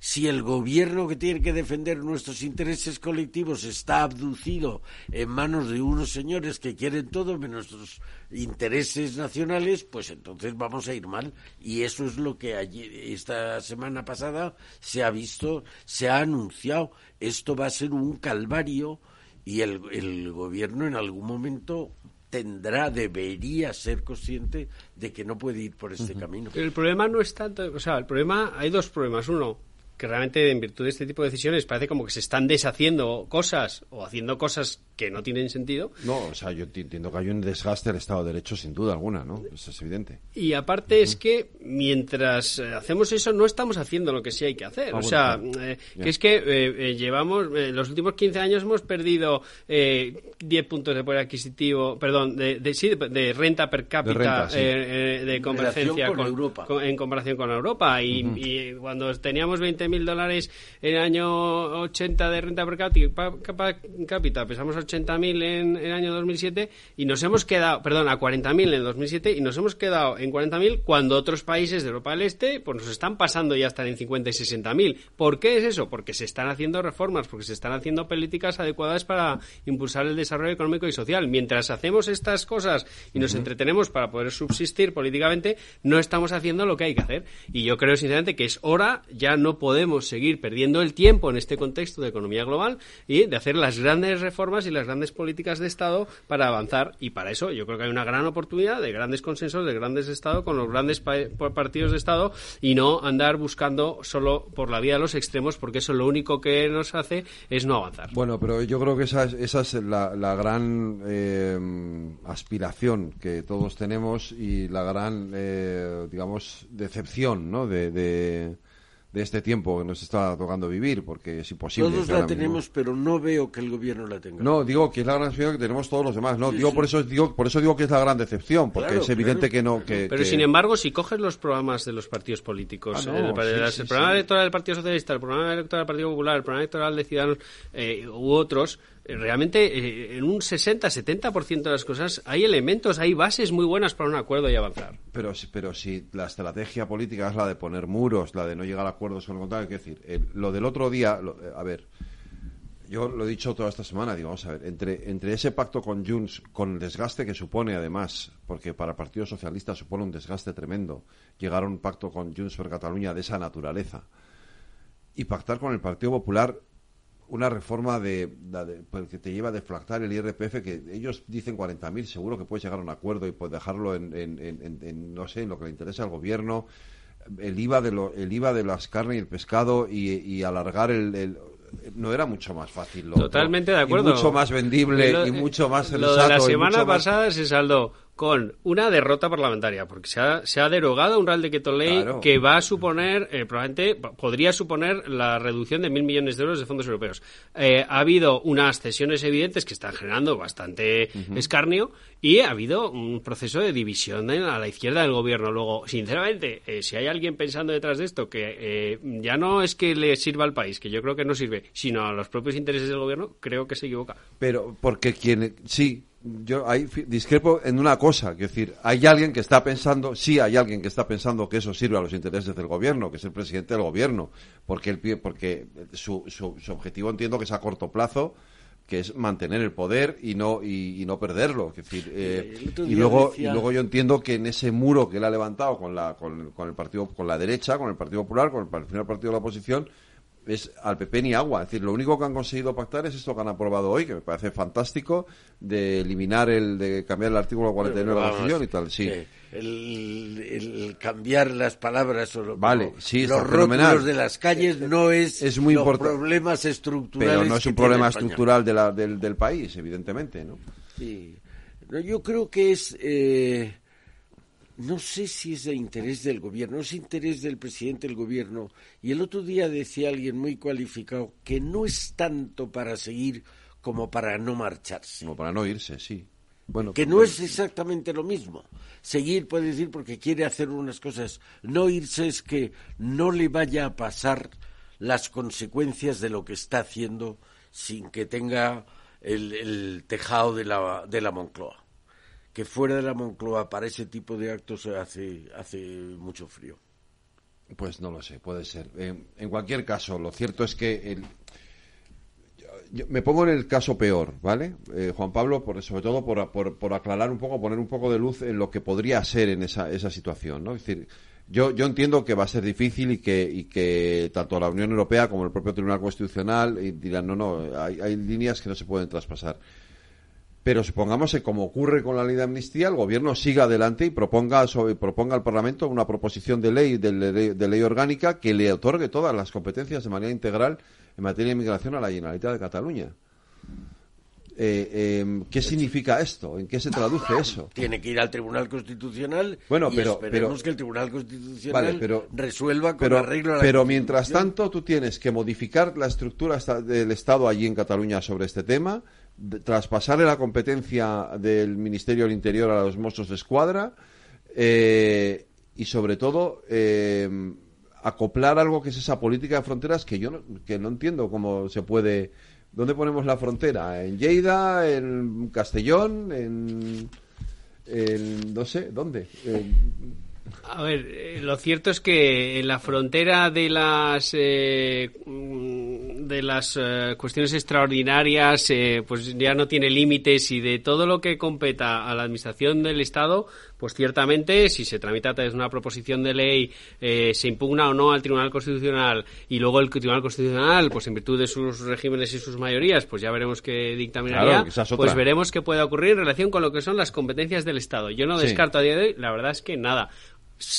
salvo lo que ocurra con las competencias estrictamente de la Unión Europea, de la Comisión Europea, de control de fronteras exteriores, de asilo e inmigración, que esas sí que entiendo que al menos desde las instancias comunitarias sí se preservarían. Pero bueno, yo quiero pensar sinceramente y sobre todo a raíz de la reacción del propio gobierno de la limitada, muy limitada explicación que ha hecho del pacto en el que ha venido a decir que se atenía a, a, lo, a lo establecido en la Constitución y ha venido a negar esa atribución integral de las competencias que sí está diciendo Junts, pues quiero creer que eso no es a lo que se va. Pero vamos, por la vía instrumental, como proposición de ley, eh, sin control de ningún tipo de control de órgano, eh, órgano colegiado previo que emita informe preceptivo y con el régimen de mayorías que hay y tal, cualquier cosa. Pero probablemente por eso también le pedirían algo cambio y a lo mejor ni sale. Entonces, bueno, la verdad es que en general yo creo que vamos a un contexto regulatorio de incertidumbre, de incertidumbre máxima, y, yo creo que el, el, evento de la semana pasada, pues así lo, así, así lo corroborará,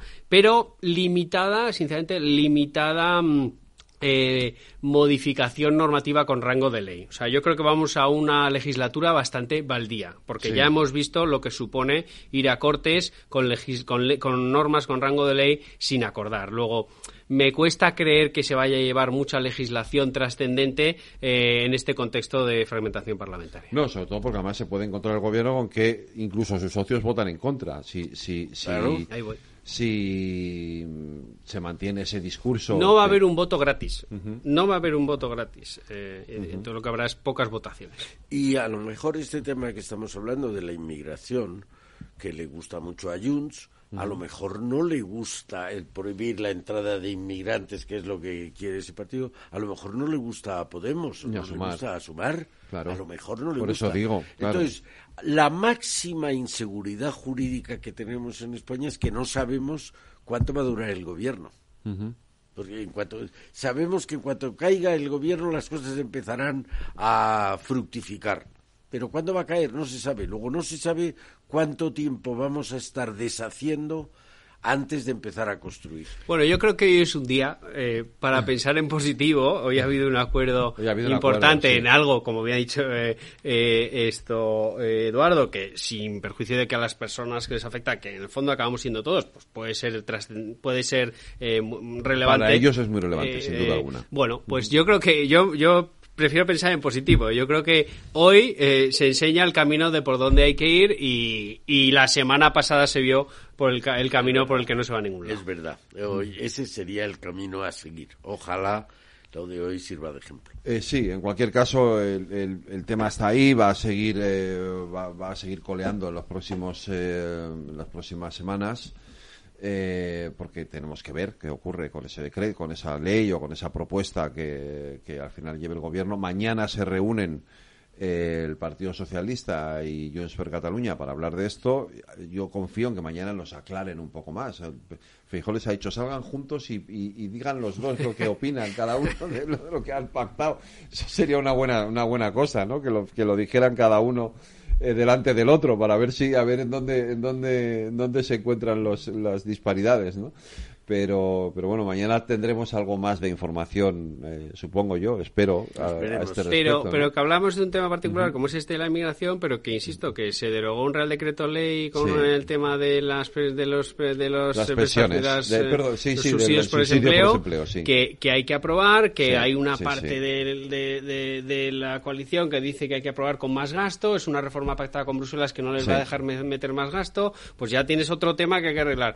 Y, y, y no estás avanzando y, si, tienes 30 leyes por delante comprometidas con Bruselas, más otras, que también tienes capacidad de legislar porque pueden surgir muchas cosas, y ese, pues sinceramente, el camino de la legislatura es bastante complejo con, con esa estrategia de, eh, pues, em, pues, de aliados a, los extremos que no dan garantías de poder eh, alcanzar grandes consensos que te den mayorías, pues, pues amplias que garanticen la legislatura. Pues nos tenemos que ir, Eduardo Serra, Juan Pablo Riesgo. Muchísimas gracias a los dos. Un abrazo, cuidaros y gracias porque ha sido muy apasionante el debate. Gracias. Interesantísimo. Placer.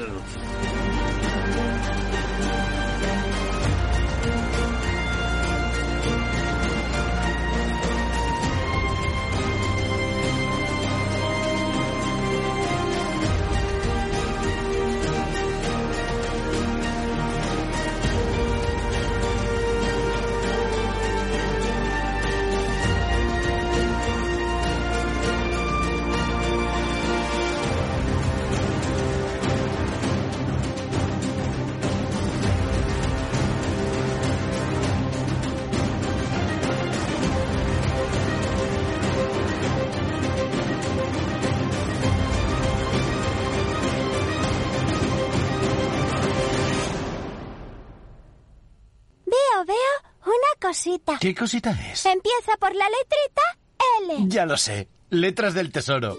Si mires donde mires, ves letras del tesoro, en Renta 4 Banco te facilitamos comprarlas de forma rápida y cómoda. Entra en r4.com y descubre todas las ventajas de comprar letras con un especialista en inversión. Renta 4 Banco. ¿Quieres más?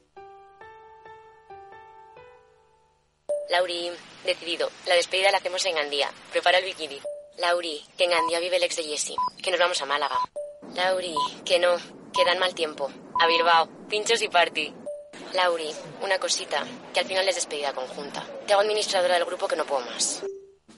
En Renfe tenemos más de 1500 destinos para que siempre puedas llegar a donde quieras llegar. Nadie te da más. No todos los trenes son como Renfe. Renfe, tu tren.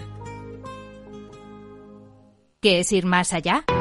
Con Arval podrás llegar donde te propongas de la forma más sostenible y darle a tu empresa todas las soluciones de movilidad que necesite, asesorando con las mejores opciones de movilidad para las distintas necesidades de tu flota, con vehículos electrificados, bicicletas, coche compartido. Arval, la transición energética arranca aquí. Más información en arval.es.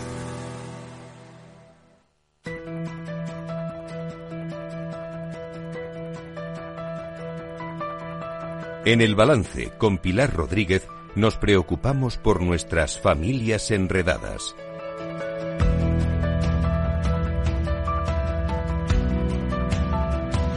Pilar Rodríguez, buenas noches. Buenas noches, Fede, ¿qué tal? Muy bien, encantado de retomar estas familias enredadas después del parón navideño eh, y además con un asunto de máxima actualidad. De máxima actualidad. Está eh, esa ley que, va, que va, a aprobar el gobierno para limitar el acceso de los jóvenes eh, a la pornografía. hoy hemos sabido, por ejemplo, que una de las cosas que quiere, poner, que quiere hacer el gobierno es imponer la obligatoriedad de presentar el carnet de identidad del DNI a cualquier persona que acceda a una, a una página eh, pornográfica en Internet. Eh, tampoco eso es una garantía, porque evidentemente los jóvenes pueden robar o pueden hacer uso de un, de un carnet de identidad de un adulto, pero bueno, ya es un paso, ¿no? y ya habrá que ir viendo qué más cosas se hacen. pero bueno, vamos a hablar de esto porque evidentemente es un problema y de esto es de lo que vamos a hablar hoy, ¿no? Pues efectivamente, porque desde que el Ministerio de Educación ha planteado eliminar en, las clases de primaria y reducirlas en las de secundaria, esto ha sido todo un revuelo a nivel social y era muy necesario eh, que se pusiera el foco en este asunto y que nos ocupáramos a nivel sociedad de este asunto a nivel mundial. Ya lo han hecho muchísimos países anteriormente, Italia, Holanda, Francia mucho antes, y es algo que yo creo que va a ir en, aumento. Estamos hablando de menores y estamos hablando no de prohibirle. Yo creo que quitar eh, la palabra prohibir es importante porque si no mm, te dan más ganas ¿no? de meterte, pero sí de regular. Yo creo que de regular y educar, eh, regular y educar en un buen uso. Entonces, a los chavales, porque van a estar siempre con, con, la tecnología, afortunadamente, y desde aquí no se demoniza. Y para eso traemos a una socióloga. ¿eh? Eh, traemos a Verónica Jiménez Grassi, que es socióloga colegiada, por supuesto, experta en adiciones a las nuevas tecnologías en personas jóvenes, desde el enfoque de género, además, que es una implicación importante también en nuestros días tener en cuenta. Y además de todo esto, ella está especializada también en infancia y en adolescencia, con lo cual tenemos aquí un poquito el pool completo, ¿no? Vamos a ver. Pues Verónica, muy buenas noches, encantado de saludarte. Encantada. Mm, buenas noches, Verónica. Eh, pues bueno, te acabamos de presentar como persona que, que, vas a alumbrar a, todos los, a todas las familias que nos estén escuchando, profesionales, a todos los oyentes de la sociedad, a ver eh, sobre todo el impacto que ha generado en la sociedad, pues yo he dicho que no me gusta hablar de prohibición, pero sí, en verdad, que se empieza a regular un poco, ¿no? Entonces, el hecho que las familias lo tomen más como prohibición genera aún más, más como, más polarización, ¿no? Entre los que sí quieren y los que no quieren. A ver qué nos comentas sobre esto, ¿qué opinas? Vale. Eh, bueno, sí que es verdad decir eh, que en vez de prohibición, prohibición total sería más pues, un poco regular, una regularización del uso de los teléfonos móviles.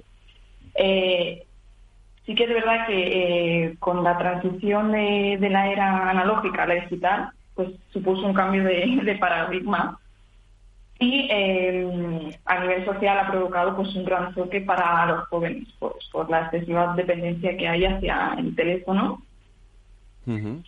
Y eh, bueno, esto no implica solo a los jóvenes, sino también pues a, las familias y, docentes, ¿no? En este caso, que es el tema que abarca hoy. Em, eh, Verónica, eh, ¿hasta dónde llega realmente el problema? O sea, tú eh, como socióloga y como experta, ¿qué es lo que estás percibiendo? pues sí que es verdad que, hay una gran problemática porque el teléfono móvil puede ser una gran herramienta de, de, utilidad, pero el estar ante una pantalla de forma permanente, en estado de alerta, pendiente de notificaciones, pues provoca grandes distracciones y bueno, en este caso, en el ámbito educativo, eh, mermando la capacidad de, aprendizaje. Em, sí, es cierto que es uno de los puntos claves, es el rendimiento de los. Bueno, yo creo que, que hay dos, ¿no? Una doble una doble función que, que bueno, eh, objetivo que se han planteado por un lado la atención y el rendimiento, eh, es decir, porque sí, ha, sí que ha habido encuestas y realmente ha habido un bajón bastante importante también en, bueno, en las notas de los, de los, sí, de los alumnos en colegios. Y mm, sí que es verdad, otra doble función es mejorar, o sea, es mejorar ese rendimiento y otro es que disminuya también, reducir el acoso, eh, el ciberbullying, que realmente lleva lleva implícito, ¿no? El hecho de que los alumnos estén en los colegios, pues ahí sí que hay un estudio mm, en 2000, el año pasado han hecho en la Comunidad Valenciana han hecho un estudio de, mm, eh, sobre el tema de, de la reducción de, del ciberbullying en las aulas y sí que llegaron a la conclusión que realmente eh, entre el grupo control y el grupo experimental que había sí que eh, mm, se redujo mucho en los centros en donde estaba bueno regulado, o limitado efectivamente el uso, el uso de los móviles en el colegio. Claro, porque no, no, hablaríamos de prohibir, Verónica, pero sí de limitar, ¿no? Sí. Sí, que, hubiera una regularización, pues de limitar un poco el uso, sobre todo pues dentro de las aulas. Sí que es verdad que en algunos sitios eh, se ha planteado prohibirlo totalmente, pero el resto de, comunidades autónomas sí que hacen más o hincapié en, el, en regularlo. Este hay información un poco y, concienciación de, la problemática, ¿no? De, como comentaba Pilar, de ciberbullying, claro. Eh, esto, fíjate, este es un debate también entre los padres, porque yo, por ejemplo, que tengo hijos en edad escolar, eh, a, mí me interesa que mis hijos eh, lleven encima el móvil porque vuelven del colegio en tren a casa, si pasa algo yo no me entero, si no tienen un móvil con el que puedan conectarse conmigo o con su madre, ¿no? Eh, entonces, no se, quizá no se trataría tanto de prohibir el llevar el móvil como el que a lo mejor en los colegios se establezca un criterio, una fórmula para que durante las horas lectivas ese móvil esté en un lugar seguro que al cual el niño no tenga acceso, ¿no? Sí, que se regulara la forma en la que se utilizara bueno, en casos de, urgencia o sobre todo en los colegios que estuvieran pues eh, malos, pues, eh, una, pues pudieran tener acceso eh, dentro de, del colegio, vamos. Eso es, eso es lo que más o menos hemos predicado mucho antes aquí. Hemos dicho, ¿por qué no mm, se amplían o se, se, hacen leyes, se crean leyes? Un poco para que en los colegios realmente que no haya mm, esto es un debate cada uno dirá, porque dicen, bueno, en clase no, pero bueno, ¿y los pasillos y el patio? Es decir, queremos dotar a los niños de esos espacios para que puedan jugar y hacer otras cosas distintas que estar con el móvil.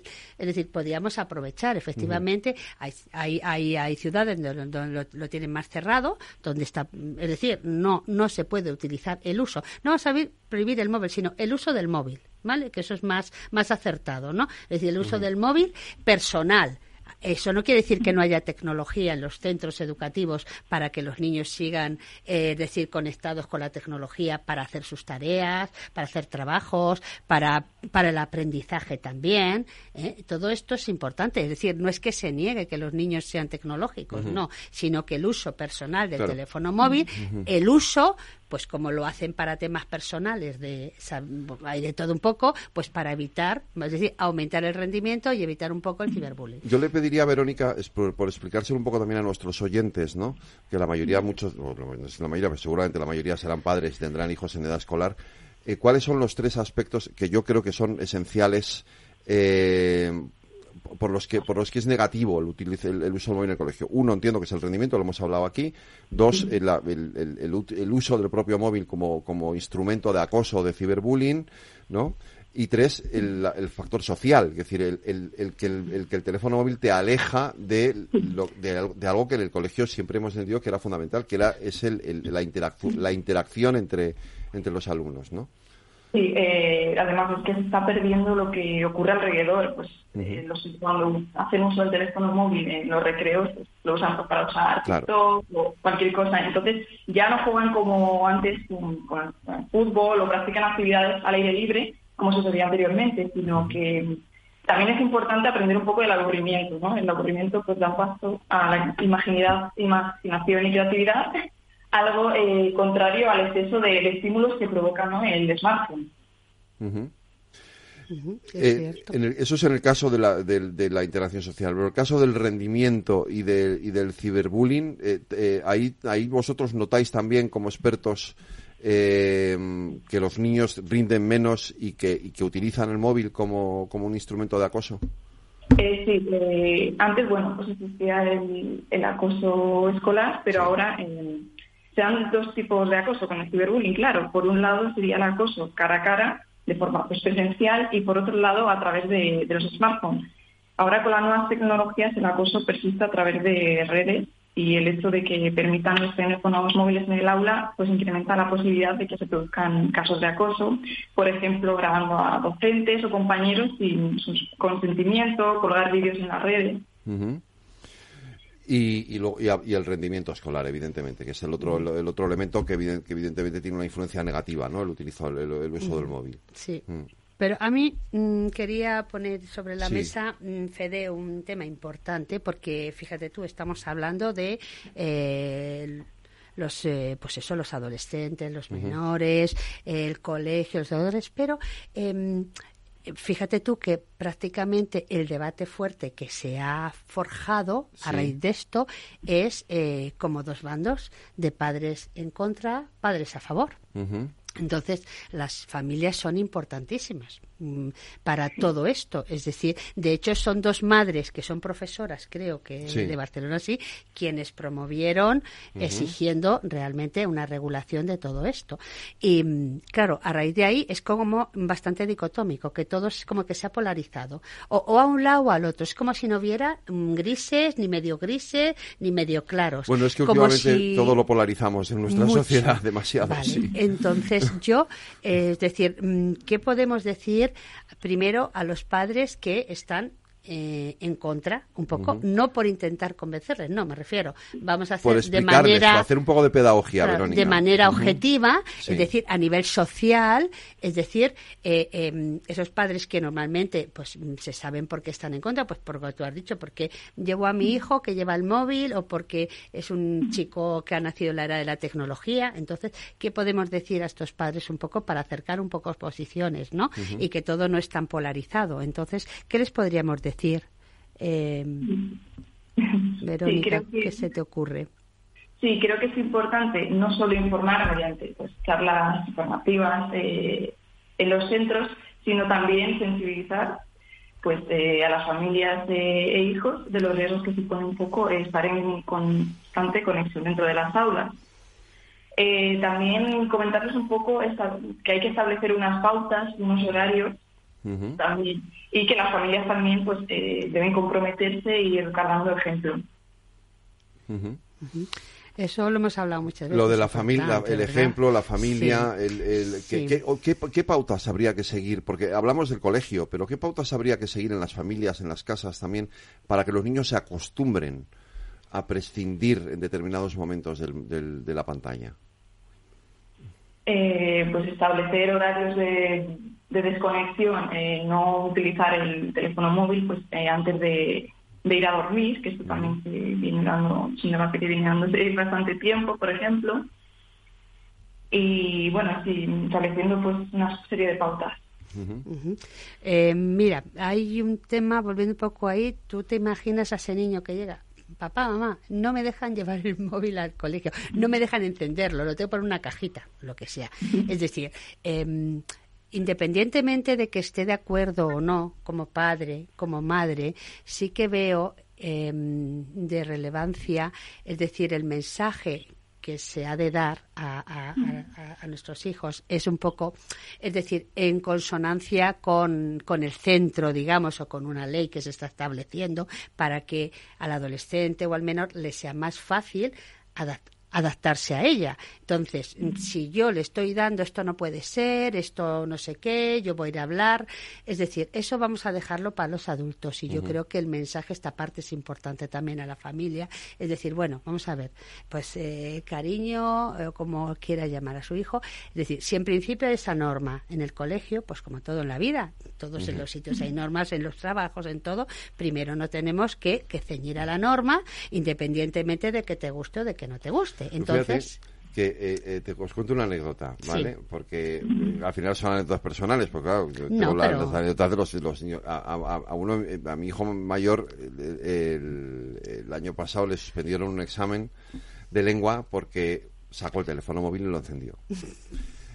Entonces, no lo miró, simplemente lo encendió. Lo encendió. Ya está, y entonces le suspendieron el examen. Y entonces vino y me dice, papá, por favor, eh, haz algo, diles, di que no, eh, que no. y le dije, no, tío. las normas están para cumplirlas. Claro. si tú has sacado el teléfono móvil, lo has encendido, la profesora te ha suspendido porque has hecho una cosa que no tenías que hacer. Claro pero es que no estaba copiando, me da igual, si ya sé, si probablemente ella también sepa que no estabas copiando, que simplemente has encendido el teléfono móvil, pero es que lo que no sé es por qué narices has encendido el teléfono móvil en mitad del examen. ¿Qué estabas, qué, esperabas? ¿Un mensaje de alguien o qué? Porque no lo entiendo, claro. Bueno, pues no, en mitad de un examen no enciendes el teléfono móvil, te esperas a que termines el examen y salgas del colegio. efectivamente, yo creo que viene muy a cuento. se tuvo que aguantar y con el suspenso, claro, pues Claro, pero eh, eh, tuvo ese mensaje de su referente, es importante el mensaje que le das, entonces él, él asume, asume, lo acepta porque tú se lo estás diciendo. Entonces no mm. le gusta, pero lo asume, es más fácil para él. Esto es parecido, es decir, aunque yo esté en contra como padre que mi hijo quiero que tenga allí poder coger móvil, es mejor darle el mensaje al, independientemente que yo luego pueda hablar o pueda tener un disenso con el director del centro, porque quiera, pero a nivel eso, pero a, a los a los hijos hay que darles primero para facilitarles, porque si llega allí poniéndose gallito, porque esto no es normal, yo lo he dicho con mi padre, entonces es importante en esta debate que hay, un poquito, ¿no? Que, que, eso sí, que haya como un hilo conductor, que el centro es el que, digamos, tiene la sartén por el mando, o sea, por el mango, y luego, pues las leyes que hay a nivel institucional, depende de, de una autonomía o de otra, pues bueno, tendrán que ceñirse. No se va tampoco uno a cambiar de, ciudad por eso, ¿no? Esto entiendo, Verónica, que, que, también hay que explicárselo a los padres, ¿no? Eh, sí. Esta labor de, de, explicar, de hacer pedagogía con los adultos, ¿no? Con los progenitores es importante, ¿no? Sí, de que, bueno, vean y también lo que decíamos, educar un poco en, en el ejemplo y que vean pues, el ejemplo en casa, ¿no? De que hay que utilizar el teléfono móvil, pero hay que también eh, cumplir las normas, ¿no? Que, que, que del centro, vamos. Es importante. Que están para efectivamente están para cumplirse, claro, así es, ¿no? Sí, sobre todo no posicionarse en ese esto es una exageración, esto tal, es decir, es que realmente Es que no es una exageración, es que yo creo que esto es lo primero, esto es lo primero que tenemos que dejar claro, que no estamos hablando de algo que sea una exageración. Es que efectivamente el uso del móvil en el colegio está está está siendo especialmente perjudicial para, para el desarrollo intelectual y para el desarrollo emocional de los de los niños, ¿no, Verónica? Sí. Llevamos desde, yo creo, 1996 que empezaron los móviles, luego ya con los datos y todo. Entonces, eh, tenemos ahora un bagaje, cosa que no teníamos anteriormente. Entonces, ahora mismo hay estudios y tal. Y es decir, y por fin, fíjate tú cuántos años hemos tardado en llegar a esta, a que esto se pueda plantear ya. Llevamos bastantes años. Es decir, ¿y qué no se ha visto? Se ha visto de todo ya. Y ya tiene que, ser un clamor. Claro, es que el, siguiente paso, además, que si no se pone unos límites, eh, es la introducción de la inteligencia artificial en, eh, a través de esas pantallas en, los propios, en, el propio desarrollo escolar de los niños. Y esto, que tiene sus ventajas, pero también tiene sus inconvenientes. Efectivamente, efectivamente. Entonces, eh, con la inteligencia artificial es algo ya que, nos va a desbordar por completo, pero hay que poner límites al campo, hay que poner, dicen que no se pueden poner puertas al campo, esto es como un campo de puertas abiertas, pero estamos hablando de menores, estamos hablando de menores. y, y se puede hacer perfectamente y lo único que nos tenemos que poner a ello y sobre todo yo lo que pido es mucha es decir quien tiene que cumplir toda la eh, todo o sea todo lo que se em, todas las leyes son las plataformas Claro. Estas son las primeras que tienen que cumplir con esos niños que se meten o con lo que les esto me lleva ahora al otro, al, otro, asunto, me parece importante. Regular un poco el acceso, ¿no? Esté limitado. Para, limitado para cosas. Porque, Verónica, por ejemplo, en, eh, decir, eh, yo te he puesto el ejemplo de la inteligencia artificial. ¿Vosotros estáis percibiendo ya que hay un, una, si hay algún abuso del, uso de la inteligencia artificial en, por, los, por los alumnos en los colegios? Eh, sí que es verdad que sí. Sí que no hay estudios porque es un hecho reciente. Es, muy, es todavía muy reciente, claro. Sí. Muy reciente, entonces estamos investigando un poco y las investigaciones son escasas pero sí que se viene dando desde hace unos años eh, sí, el, uso de, la inteligencia artificial en el contexto escolar. Sí. Oye, tú eres experta en, esto y además eh, apuntaba Pilar desde una perspectiva de género. Me interesa mucho esto. ¿Hay diferencias en el uso del móvil en los colegios entre los niños y las niñas? Sí, porque el, el uso eh, es distinto. Hay estudios que confirman que el uso, por ejemplo, aplicaciones como es el caso de, Instagram, sí. sí que es verdad que mm, hay abuso, no eh, adicción, porque adicción, pues bueno, supone otro, un paso más adelante, pero sí que es verdad que en Instagram eh, las niñas tienen eh, mayor abuso, tienen, sí, y acceden a edades más tempranas. Qué curioso. ¿Y los niños? Los niños sí que es verdad que, por ejemplo, pues más eh, videojuegos, eh, sí que es verdad que en un mayor porcentaje eh, acceden también a edades tempranas, pero es distinto. Las niñas es más por el tema de la imagen. Eh, Curioso. Está más asociado. Sí. Está más asociado, sí, a, yo, a yo quiero ser una influencer, ¿no? Eh... sí. bueno, son, los referentes que tienen, ¿no? Sí, sí, sí, ¿Mm? la imagen donde tú te, te, eh, te exhibes, te pones, te, realmente, claro, efectivamente, los videojuegos más, bueno, pues es que el género pues pesa. Los, los hombres van, somos, son, los niños son más de videojuego, de la pantallita de videojuego, y las niñas son más de, de, de ponerse de, la comunicación. tú sabes que el lenguaje las niñas suelen... No, fíjate tú, yo no me he metido a eso, yo siempre oído y no me he metido a saber lo que el lenguaje es decir que las niñas hablan antes. Yo lo voy a mirar, porque fíjate tú en ese aspecto, como psicólogo, lo voy a mirar. Es decir, el, tema de la comunicación, ¿no? El tema de la comunicación, digo, pues si esto fuera cierto realmente, que no fuera una creencia falsa, ¿no? Que se ha montado acerca de eso, si esto es así, que en comunicación, porque no tiene por qué. Es decir, hay, hay diferencias individuales, pero al fin y al cabo el cerebro de un hombre y una mujer, salvo el peso y, bueno, el, el tema hormonal, ¿no?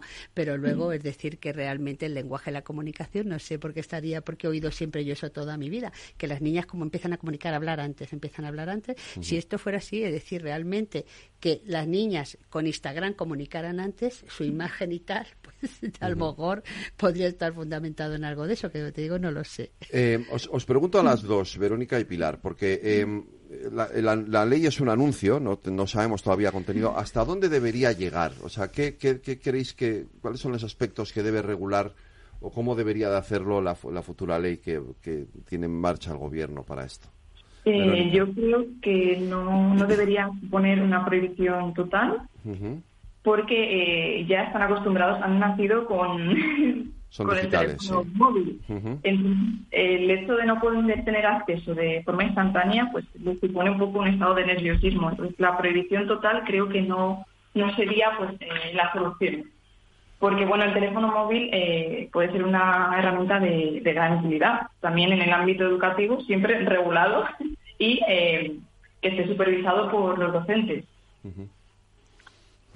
Mm, yo mm, estoy comparto con Verónica lo del prohibir y simplemente la palabra prohibir ya em, hace ir al propio adolescente en contra y, hace hacerlo más atractivo, ¿no? Ah, pues allá me voy yo, lo que está prohibido. Entonces sí de regular siempre. Luego sí que soy partidaria de em, realmente, es decir, no es necesario sacar el móvil personal en el aula absolutamente para nada no es necesario. Y luego ya en cada centro, pues no es lo mismo a lo mejor un instituto, que estemos hablando de, primaria, que estemos hablando, yo creo que ahí habrá que mm, enfocar en cada parte lo que sea, pero por supuesto en la, la era digital y en la era digital, es decir, no podemos apartar a los niños de sus móviles, aunque sí no podemos tampoco tenerles con móviles y que mm, eh, pongan todo el foco en, es decir, en lo que les es atractivo. Es decir, me comunico con mi móvil o voy a decir este que es tonto o que está que tiene gafas al niño para molestarle. No, en el aula esto fuera, desde luego está claro. Si me dicen que, que lo quitan en el colegio por completo, o sea, pudiendo llevar sus móviles, pero que no pueden encenderlo, bueno, tampoco estoy en desacuerdo. Eh, tampoco estoy en desacuerdo, eh, pero por un motivo, porque es decir, yo me pregunto, ¿cuánta eficacia tiene ahora los móviles en los centros educativos? Sí. Eh, ¿Cuánto de eficaces son los personales? Pues lo que hacen más bien es mm, quitar la atención de a lo que se tienen que dedicar. Entonces, pues bueno, ¿y cuánto de eficaz sería que puedas llevar tu móvil y lo enciendas cuando salgas? Es decir, como en tu horario de trabajo. Pues Yo, bueno. Verónica Pilar, siempre pongo el ejemplo de que en Silicon Valley, que se supone que es el centro mundial de la tecnología, eh, los altos directivos de estas empresas, en los colegios que tienen allí, han prohibido el uso de las tabletas y de los móviles a los niños. En toda la tecnología. Toda tecnología. Y no altos directivos, los que han creado las redes sociales y todo, que ya que esos están con pizarras eh, blackboard verdes, o sea, de las de toda la vida con tizas. Es decir, que si, si ellos, que son los, los generadores de todo esto, son los primeros que ponen, claro, lo limitan, ¿no? algo, algo deberíamos algo, hacer el resto, ¿no? Algo saben, efectivamente. Entonces, eh, yo estoy por regular y por otra cosa muy importante, que es educación y educación en, en, en, el uso de la tecnología, porque desde niños tienen que aprender, pero claro, los, las familias, como te digo, los padres tienen que aprender también. Porque si yo estoy diciendo que mi niño es de esto, pero es que yo estoy también con el móvil mm, excesivamente pegado, pues... Verónica, esto lo hemos hablado muchas veces aquí en el programa, pero ¿cómo percibimos que un niño está ha caído en una adicción? Eh, pues eh, alterando cuando se ven provocadas las horas de sueño, sobre todo, eh, bueno, o que se tiran hasta horas frente a la pantalla y no son capaces pues, de despegarse.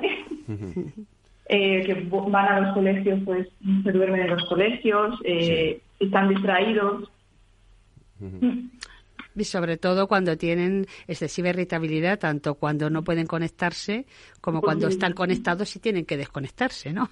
Entonces, vamos, casi te insultan y todo, o te contestan malamente, que ya voy, porque le estás llamando a comer. La individualidad, entiendo también, ¿no? Son niños que socialmente no tienen, no tienen o, tienen amigos o tienen amigos pero no salen, no, no, no interactúan, ¿no? Sí, el proceso de, socialización es totalmente distinto a como era hace décadas. a, mí una de las cosas que más me, me, llama la atención o más me sorprende es esa interactuación, por ejemplo, a través de los juegos, ¿no? Em, no, es que estamos, estoy conectado con mis amigos eh, jugando al Fortnite o a lo que sea, ¿no? claro, esto para los que somos adultos y que no nos hemos criado con eso, nos resulta curioso, ¿no? Pero, pero ellos interactúan a través de a través de los juegos. Es algo, es algo que me, que me sorprende mucho, ¿no? Ya redes de, contacto a través de, los videojuegos. Sí. sí. La verdad es que son muy terapéuticos y a nivel social sirven mucho, pero también tengo que hacer una llamada de atención ahí, porque, por ejemplo, yo uno de los casos que llevé es de un chico que, que no se relacionaba mucho, es más, se sentía mal en las relaciones presenciales, digamos, ¿no? Te estoy hablando de un chico de 12 años. Entonces, ¿qué pasa? Que él se relacionaba, eh, él se relacionaba únicamente pues con los juegos a través de esto, que está muy bien, pero ¿qué ocurre? Eh, está muy bien pues para que pueda eh, relacionarse socialmente como, como, como todos, pero es decir, ahí le falta una parte, porque eso va a faltar siempre en el mundo. Entonces era necesario exponerle a cumpleaños de amigos, a todo este tipo de cosas. Es que no me gusta y no me siento bien. Bueno, pero mm, a ver, hay unos mínimos, ¿no? Entonces, siempre en las relaciones presenciales se van a aprender unas cosas que mm, no se, digamos, no te las aporta tanto el, a través de juegos, las interacciones a través de juegos tal, ¿por qué? Porque tú cortas cuando quieres, cuando no te gusta lo que te dicen, pues cortar, te, te vades antes, entonces eh, está bien eso, pero no es suficiente. Además, hay que aprender a gestionar pues eso es. El mundo de otra forma. Verónica Jiménez y Pilar Rodríguez. Pues eh, concluyó, conclusión, buena ley. Eh, ojalá se Regulación ponga, se ponga y en educación. Y nos ayude a mejorar un poco la vida de nuestros alumnos en los colegios. Un abrazo a las dos, cuidaros y muchas gracias. Muchas gracias. Adiós, Verónica. adiós.